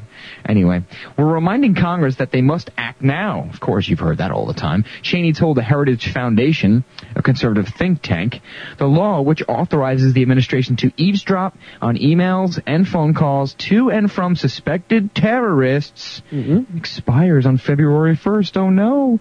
Congress is bickering over terms of its extension. This cause is bigger than the quarrels of the party and the agendas of the politicians, Cheney said. And if we in Washington, all of us, can only see our way clear to work together, then the outcome should not be in doubt. How many hours of a drunken Cheney reading aloud from Mein Kampf can anyone stand? yeah, really. I mean, you know, that's kind of funny, Ben, because I was talking to you off the air, and I was actually asking you, like, have you heard from Dick Cheney in a while? It's been a while since good old Dick uh, got on the horn there and gave us something else. But then again, once the surveillance law is about to expire, you're sure to hear from him. So, you know, and just to put it in perspective. Sometimes people look at my demeanor and say, well, he's the, the Darth Vader of the administration. Well, I can't imagine why, Dick. You're such a warm character. Nevertheless, um, well, I mean, after the interview, I'm still kind of overwhelmed. There was just so much information in in the hour and 20 minutes there that we had, or even less, and I just can't wait to go back and listen to it and really and archive and break it down. We will. We have to have Michael ben- Badnarik back on. That's just the bottom line. So, Well, it really um, just shows how far we've Yes. how far we've come in our in our original understanding of what the Constitution was, and the purpose of it in general. I mean, it just it is a testament when you hear these people on on air and everybody's constantly saying democracy, democracy, we Right. have to protect our democracy. It's it it really just shows how far we've come. Yeah, it's it, it's it's no wonder why so many people in this country uh, are in the dark. You know, and some of it's not really their fault. Even people who do try to pay attention, you know, they get the mainstream media, newspapers, and, and TV or radio, and it's just so difficult to distinguish what really is going on. Um, especially when you use the words like constitutional republic and democracy, it's so difficult because you don't really know what you're fighting for at first because you've been spoon-fed Yeah. all this information. And then when you think back, you think, well, yeah, you know, when I said the Pledge of Allegiance, I do remember saying the word republic. Yeah. So, um, I mean, and, and, and you know, there's we talked a lot about the uh, the prison of the mind and stuff like that, and you know, the the moment where somebody sort of gets the the uh, light of liberty, as Michael would call it, in their heart, and they start to go out in there and they start to uh, recognize what freedom is and what America is, they get co-opted by the news. It's almost like they're trying to escape from this prison uh, that they've built in their mind, and then right when they're about to do it, there's the mainstream media to just hold the door shut and keep them inside the box. Absolutely. Yeah. I'm not sure if any of you have read the ex-UN weapons inspector Scott Ritter. Uh, recent article on him. He was questioning Bush and the administration regarding 9/11, but there was a quote from this article that uh, it was actually an analogy that Scott Ritter had made that I thought was truly brilliant. It was humorous in a way, but it was more brilliant than anything else. He said, we the people have the same resources and tools that intelligence networks rely heavily on. It's called Google, he said. In his hilarious analogy, the American people, like baby birds, wait each night in front of their television sets for the corporate news bird to land in their living room and lovingly puke down our necks with the day's regurgitated news. and I read that and I said, wow, I mean, talk about saying it in 100 words or less and saying it right. Um, and we also touched upon, and we will talk about political type stuff, and there's a lot of stuff that I want to talk about regarding the candidates on both sides of the spectrum. We have a lot of ultimate crap sling. Well, you know, we have Thompson uh, dropping now. We have Huckabee and Giuliani. They've been broke for God knows how long. We got some stuff to talk about on the Democratic side. But before we do, I do, and I, I always ca- I catch these articles out of the UK, and you almost instantly know they're out of the UK because of just the headlines. And I got to read some of these, Ben. These are just outrageous, folks. But random breath tests planned for motorists. Okay, again, this is out of the UK. Motorists face being subjected to random breath testing as part of the biggest shakeup of drink, dr- uh, drunken driving laws. It has, actually says drink drive laws. I think that's how they refer to it. Since the in- introduction of the breathalyzer 40 years ago, the Daily Telegraph can disclose. Ministers are convinced that tougher enforcement is the key to cutting the number of alcohol-related road deaths. Their plans for random testing will be unveiled within weeks. You can check out that article for yourselves. Just type in random breath test plan for motorists. It's a long article. And then there's just one more. Uh, UK police want to find campus extremists. And this, I think, Ben, is, is far worse. Yeah. Ten times worse.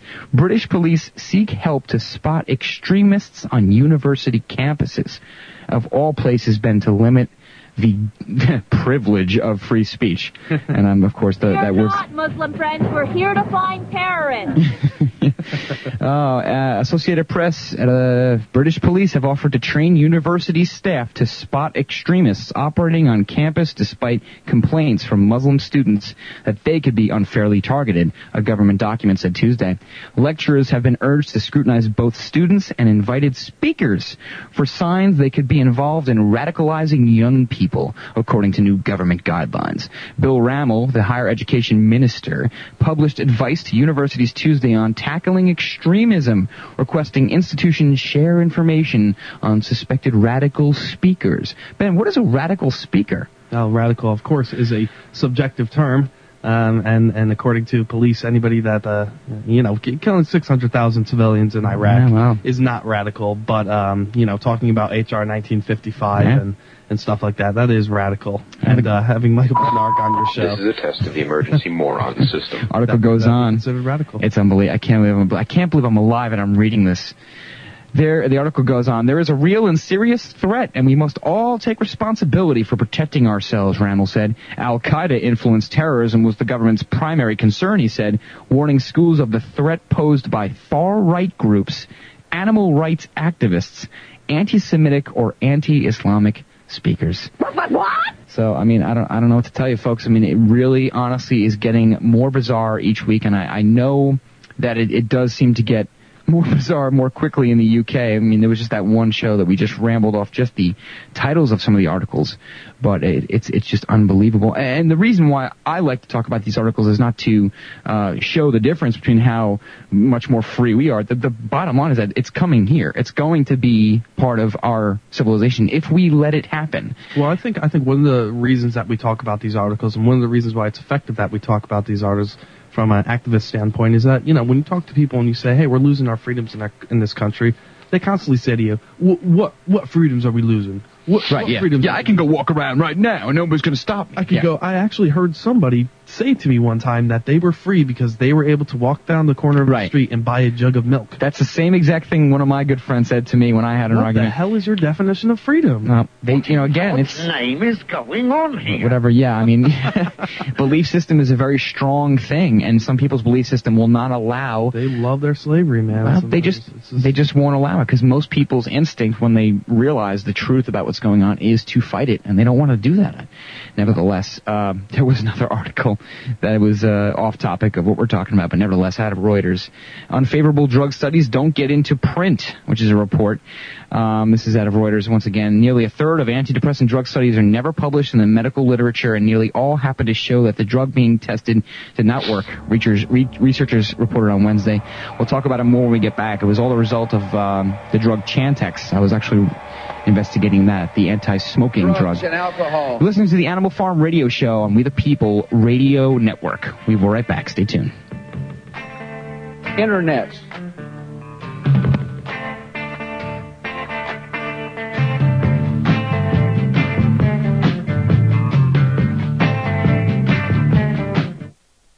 People who use Cardivite know about the pollutants in our body and want them out. For over five years, Cardivite has proven itself time tested. Here's Dr. Matson, a naturopathic doctor's thoughts on Cardivite. In our mind, there isn't such a great big mystery to disease anymore. I mean, This basic tenet of yeast in the gut and metals in the liver covers at least 70 80% of the diseases that we see. When we do our program, you know, herbal formulas like Cardivite, and you see someone who could barely walk up a hill now going for regular jogs few months later, we know we're doing something right. It's a well thought out formula. I mean, the idea of it working on yeast and metals both at the same time and liver function is dead on. It, you'll find, I think, that it'll work more than just on, on heart problems and circulation problems. It'll work on other problems as well. For more information, call 1-877-928-8822 or visit our website at www.heartdrop.com. That toll-free number again, 1-877-928-8822.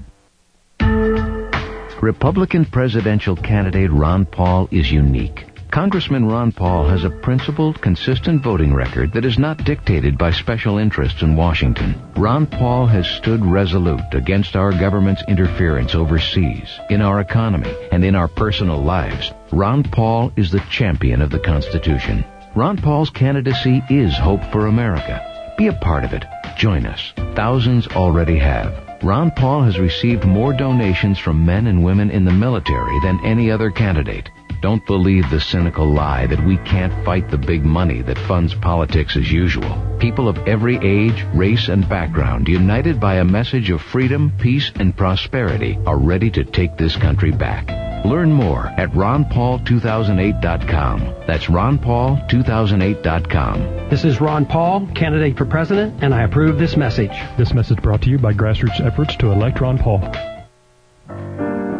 Fabrique Nationale makes a rifle known as the Fusil Automatic Leger, or light automatic rifle, considered to be the right arm of what's left of the free world. If you're familiar with FNFAL, then visit gunpartsguy.com, an excellent source for parts, accessories, and technical support for all FAL rifles. If you'd like to modify or upgrade your FAL, the Gun Parts Guy has a great selection of new, refinished, and refurbished parts. The Gun Parts Guy doesn't have a federal firearms license, and he doesn't want one, but he is the source for parts and the best FAL kits today. Call James at 360-906-8369 or email gunpartsguy at hotmail.com. You'll be pleased with the personal care and technical support you get from the Gun Parts Guy. That number again, 360-906-8369. Whether you call or visit the website at gunpartsguy.com, be sure to mention WTPRN to get an additional 10% discount off their already low, low prices. News, politics, cover ups, government corruption. You're listening to We the People Radio Network. WTPRN.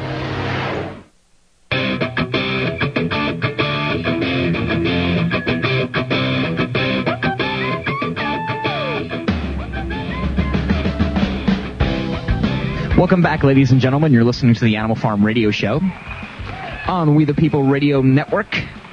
We have a little bit of time left and we have a lot to cram in, so I want to get right into it. I did leave off with this article out of Reuters, the unfavorable drug studies that didn't get into print, and I think it's an incredibly interesting and very important article. Most, uh, just, you know, take a look around you, take a look at your family members, your friends, uh, anybody on any prescription medication should really know this and, and do their own investigation. Uh, once again, out of Reuters, nearly a third of antidepressant drug studies are never published in the medical literature, and nearly all happen to show that the drug being tested did not work. Researchers reported on Wednesday. In some of the studies that are published, unfavorable results have been recast to make the medicine appear more effective than it really is, said the research team led by Eric Turner of the Oregon Health and Science University. Even if not deliberate, this can be bad news for patients, they wrote in their report published in the New England Journal of Medicine. Selective publication could lead doctors to make inappropriate prescribing decisions that may not be in the best interest of their patients, and thus public health, they wrote. Well, I think that's more than obvious, and you know, thank you for the enlightenment, but yeah, I think it even be worse than that. I'd have gotten away with it too. If it wasn't for these blasted kids and their dogs. and I think uh, you know I think the uh, the show before us that was on I think they were talking about Merck and Vioxx and it's just one big example, Ben, but there's many more. And what actually led me to the research to find this out was I was looking up the drug Chantix or Chantix, uh, C H A N T I X I think it's spelled. I'm not a smoker, but I was just looking into the side effects because I had read out of Newsmax I think there were some very bad public you know, some bad publicity coming out of that Yeah. Uh, that news source about that drug, and apparently it's getting worse. And I think there are suicides as the result of this drug. And of course, the company comes out with the same jargon. There's no evidence to link this to suicide, but sure enough, uh, some pretty pretty undesirable results. But nevertheless, Put that in your pipe and smoke it. Meanwhile, children are uh, on antidepressants and they're going into their schools and they're blasting up a ton of people and It's- they're yeah. going into malls and they're Every- blasting up people. almost every single time you hear about a shooting in a mall or some kind of shooting on a campus, it's always a result of these medications. But we're jumping around here. We do want to cover a lot of the news. We want to get into the politics. We don't have much time left. If you want to call us, though, it is 888-202-1984. Uh, ben, I'm going to jump into this other article. The grandmother this is really an Animal Farm favorite, isn't it? The grandmother who was arrested at a drive-through McDonald's while waiting for french fries and coffee. 75-year-old woman was arrested at the Clearwater McDonald's drive-through because police said she wouldn't pull her car forward. I've fallen and I can't get up. well, don't take my word for it. Listen to the, the quick report. A grandmother of eight was arrested after a special order in a McDonald's drive-through went bad. 75-year-old Jean Marola says that she ordered coffee and fries with no salt from McDonald's in Clearwater. Her fries weren't ready, so she had to wait. But Marola says an officer that happened to be sitting behind her in the drive-up started honking his horn. He then asked for her license and registration, but she refused to give it to him. I was under arrest. I was under arrest because I was in the wrong parking space. I says, well, they told me to park here. Again, the grandmother who just wanted hot fries with no salt and some coffee was charged with disorderly conduct and was released from the Pinellas County Jail after about an hour and a half. I am absolutely appalled at how much people in this country do not think. Tyranny getting you down, folks. New World Order got you on the run. But don't fret, you got the Animal Farm Radio Show on We the People Radio Network.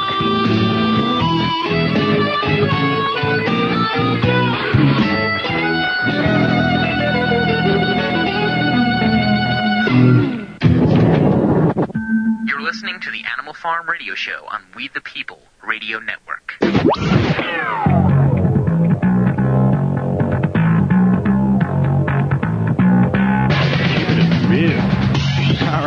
Folks. I'm your host, Ben Miller, chilling here with Tony Pax. Hello, Ben. And uh, the call-in number is 888-202-1984. No coincidence, that's 888-202-1984. Got this article that poor old lady that was just trying to get some salt with no, from some fries with no salt and some coffee. How ridiculous. Oh. I have, I've fallen and I can't get up. I have this article right here. Oh, good. 9/11 families. Firefighters protest Giuliani's Orlando appearance. appearance. Republican presidential candidate Ru- Rudy Giuliani made a campaign stop in downtown Orlando on Monday morning at the presidential ballroom at Church Street, but he wasn't alone. September 11th families and New York firefighters protested outside. Protesters say Giuliani lied to the public about his 9/11 record, and they say they traveled to Orlando because they don't believe he could be trusted. Oh, Like, flipping yeah, well, Ben, I mean, this is this has been going on. We've been covering the Giuliani protests, and we're really. I'm sorry, yes. Gu- Well, if you're going to say, well, let's just call it Gulagi on it, but we're not going to get into Nosferatu, you know, there's so many names for this guy. But, re- I mean, when it really comes down to it, I'm, I'm a New Yorker. I was born and raised in New York. I've always lived here. Um, and, and the bottom line, folks, is that Giuliani is not the hero of 9-11, despite popular belief and despite every campaign ad commercial that he puts out. It's just simply not true. and, w- and without d- diving into the 9/11 issues with the steel and the melting, you know, we'll talk about the uh, the PG-13 or the rated R stuff, if you will. And the bottom line is that there are a bunch of firefighters from New York that actually are, you know, there's this coalition against. Rudy Giuli or Giuliani, and I want to play. It's like a mob. Well, they actually went to Florida because you know Giuliani has been in Florida. He's been campaigning. This is like the last stand for him, and hopefully he will be gone after this primary. Um, but the bottom line is that you know they've actually gone from New York down to Florida, with a bunch of people, and, they, and they're protesting against Giuliani. And here's the uh, no audio. He will not talk to us. He'll send his cronies. When we were in New Hampshire, Howard Safir got on the radio after me on the Wolf Blitzer show, and he said I was denigrating the heroism of my loved one because I was questioning Rudy Giuliani, and it's supposedly you're unpatriotic if you question Rudy Giuliani.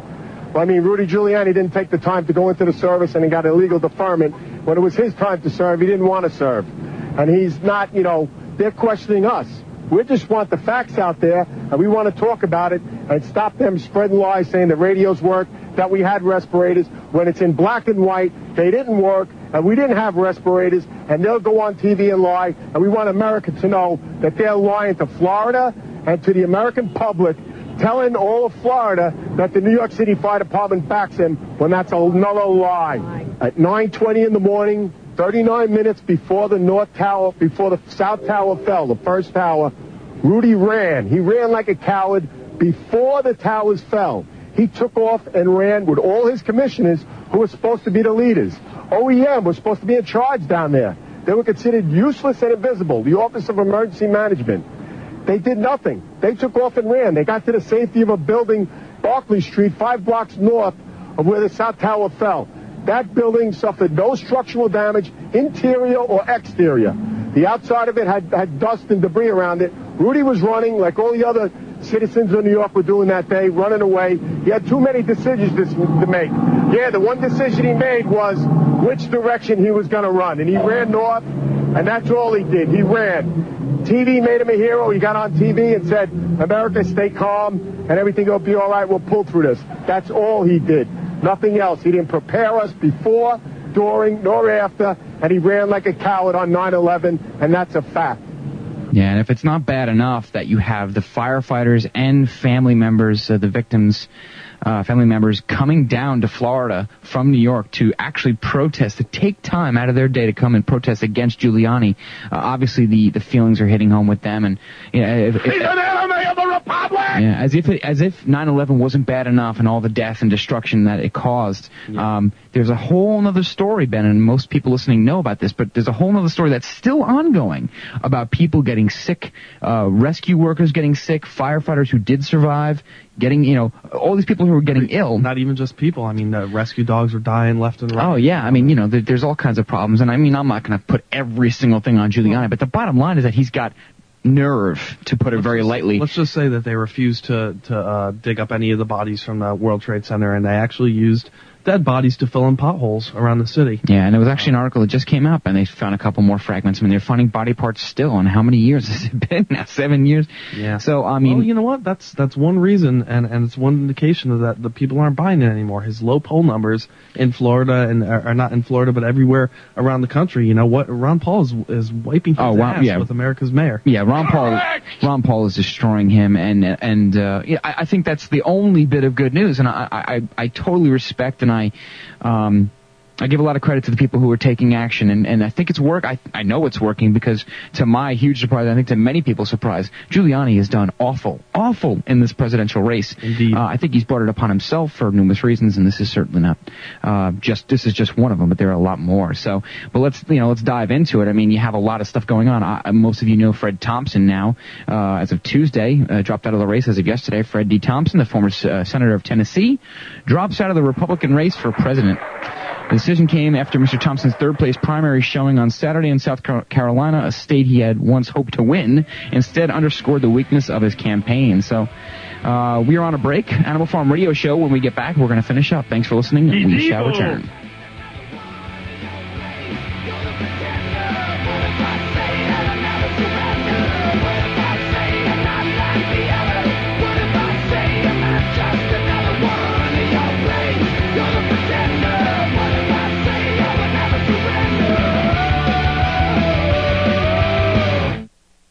People who use Cardivite know about the pollutants in our body and want them out. For over five years, Cardivite has proven itself time tested. Here's Dr. Matson, a naturopathic doctor's thoughts on Cardivite. In our mind, there isn't such a great big mystery to disease anymore. This basic tenet of yeast in the gut and metals in the liver covers at least 70 80% of the diseases that we see. When we do our program, you know, herbal formulas like Cardivite, and you see someone who could barely walk up a hill now going for regular jogs a few months later, we know we're doing something right. It's a well thought out formula. I mean, the idea of it working on yeast and metals both at the same time and liver function is dead on. It, you'll find, I think, that it'll work more than just on, on heart problems and circulation problems. It'll work on other problems as well. For more information, call 1 877 928 8822 or visit our website at www.heartdrop.com.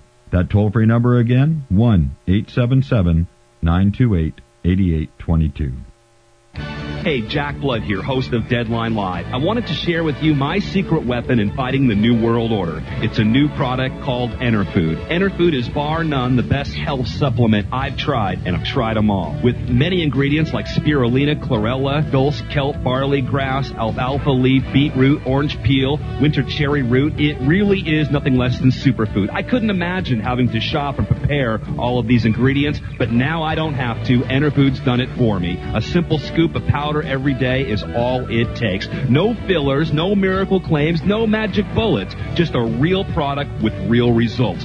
Call them today and mention Jack Blood and get a special discount. Get the two pack special with the coconut oil powder. Call them now 1 866 762 9238. 1 866 762 9238 or simply go to enerfood.com. That's E N E R, enerfood.com. Tell them Jack Blood sent you. Mm-hmm. Now you and your friends and family can enjoy the sweetest, cleanest drinking water anytime, even while traveling, camping, at sporting events, or in emergency situations. The Berkey Light removes bacteria, cysts, parasites, and harmful chemicals to below detectable levels. It reduces nitrates and unhealthy minerals like lead and mercury, yet leaves in the nutritional minerals your body needs. The Berkey Light is so powerful it can purify raw, untreated water from remote sources. The optional PF2 filter even removes fluoride. The Berkey Light has a rechargeable LED lighting system and an elevated base for use in places other than a countertop. To get your Berkey system, please visit We the People Radio Network at WTPRN.com and click the Berkey banner or call 512-646-6444. That's WTPRN.com or call 512-646-6444. Online and on demand, this is We the People Radio Network. Welcome back, welcome back, welcome back. Welcome back. All right, folks, welcome back to our final segment here at the Animal Farm Radio Show on We the People Radio Network.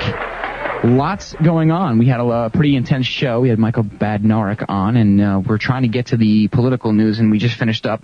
I know most of you know, but uh, if you don't, Fred D. Thompson a former senator from Tennessee, has dropped out of the Republican race. I personally feel that it's well overdue. I don't know what he was trying to accomplish, and frankly, I have no idea why anybody would support him, but that's just my very humble opinion. the decision came after Mr. Thompson's third place primary showing on Saturday in South Carolina, a state he had hoped to win. Instead, he underscored the weakness of his campaign. He says, I hope that my country and my party have benefited from our having made this effort. Jerry and I will always be grateful for the encouragement and Phoenix of so ah, blah blah blah. All right, I'm sorry, Fred. I just don't really, I just don't care. I'm sorry. I, I have a bad attitude tonight. I'm really upset. I'm trying to. boring watching him talk. I mean, really, honestly, folks. I mean, you, you want to make a case for Huckabee or t- whatever.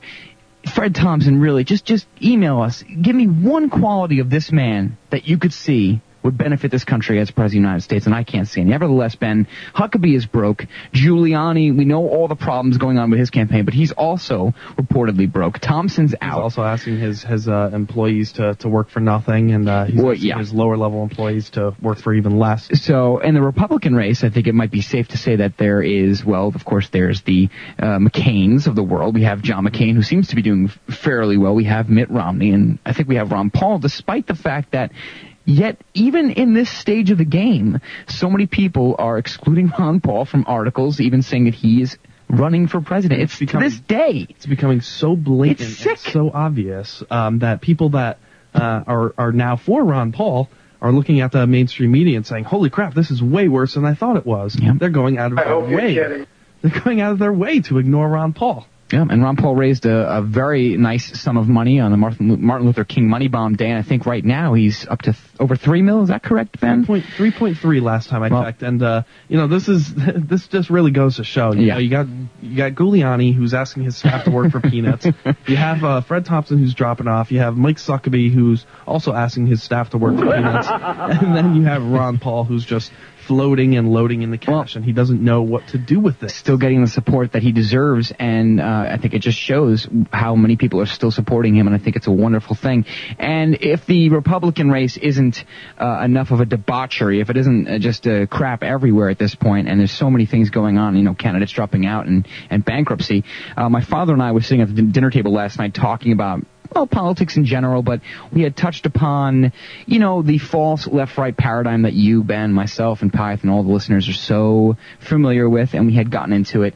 And, you know, I think it's obvious that a lot, of, one of the reasons why so many people get turned off to politics, at least at the front end, even if it's after school or during school, is that they portray it as this ridiculous, boring mess where there's the blue team and the red team, and there's, there's no sport to this, and there really is no team. It's and they just talk about these things that nobody can understand. yeah, I mean, it, it's uh, it's just it's like someone running around in a circle until they're dizzy enough to fall over. Well, this is one of the reasons that why I love to have Michael Badnarik on the show because he really lays things out in such a simple to understand way, in such a fundamental way that really captures the uh, uh, the fire inside you, the natural human human emotions inside you. You know, this is this is really Right. uh, one of the reasons that we had him on because he's able to portray things in a very simple to understand fashion. Right, and then right after dinner, uh, we I had I was listen, watching Lou Dobbs, and then he was talking about illegal immigration or something, and then right after he had a round table, which was basically as useless as the whole idea of left versus right, ridiculous nonsense that makes no difference and it will never help any of us.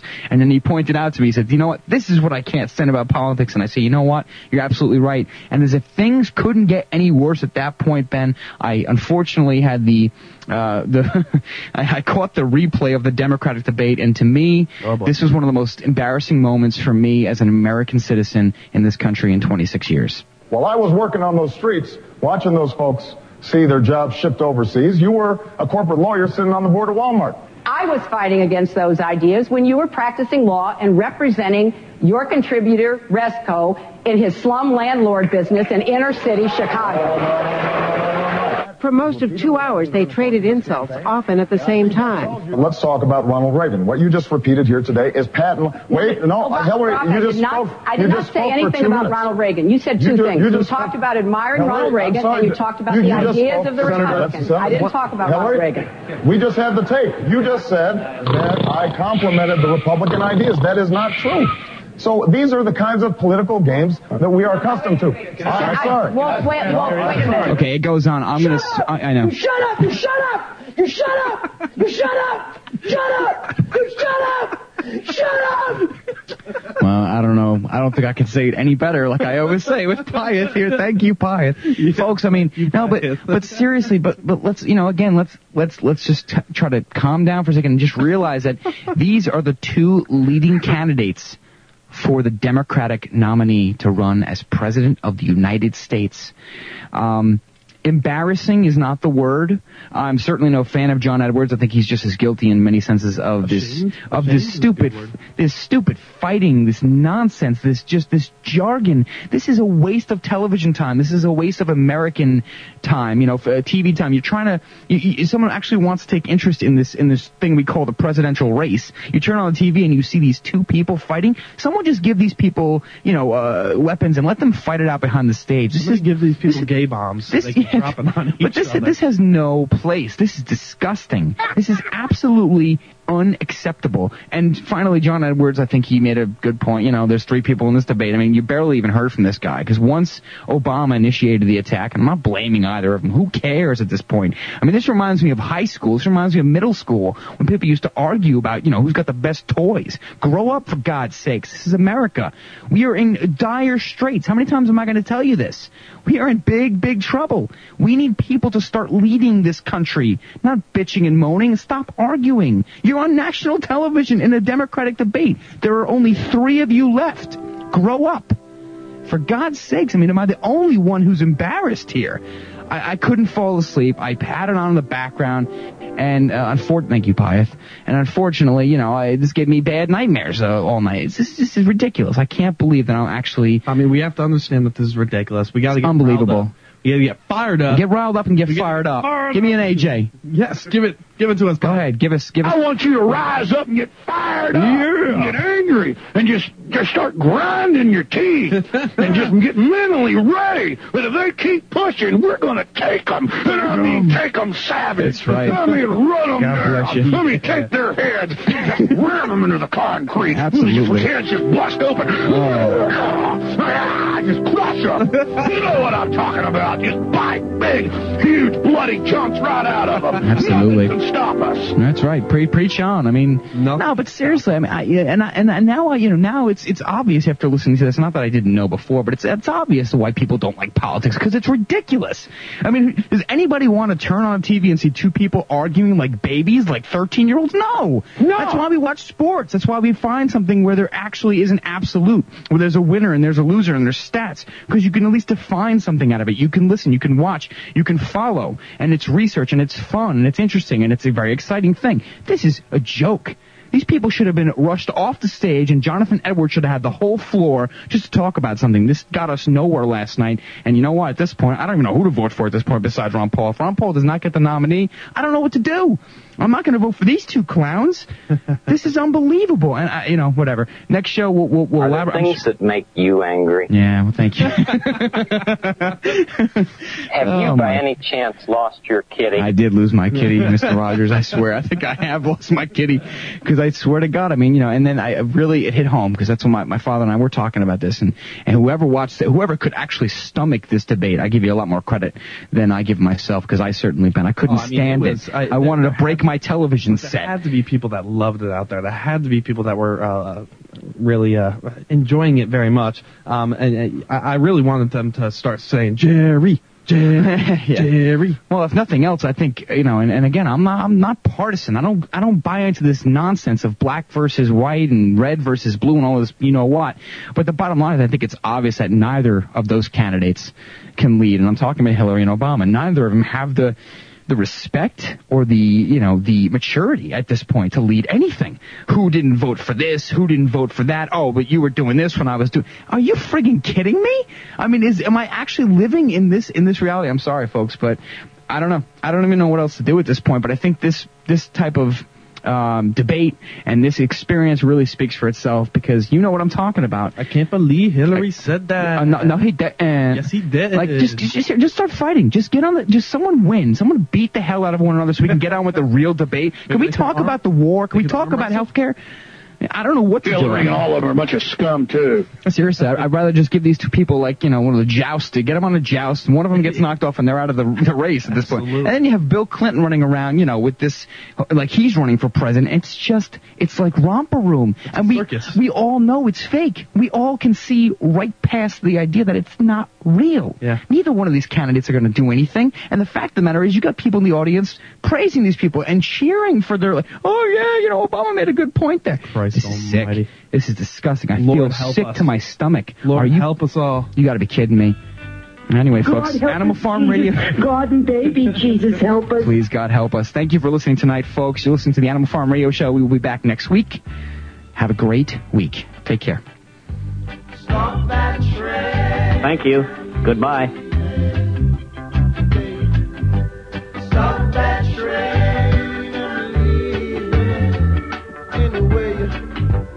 走。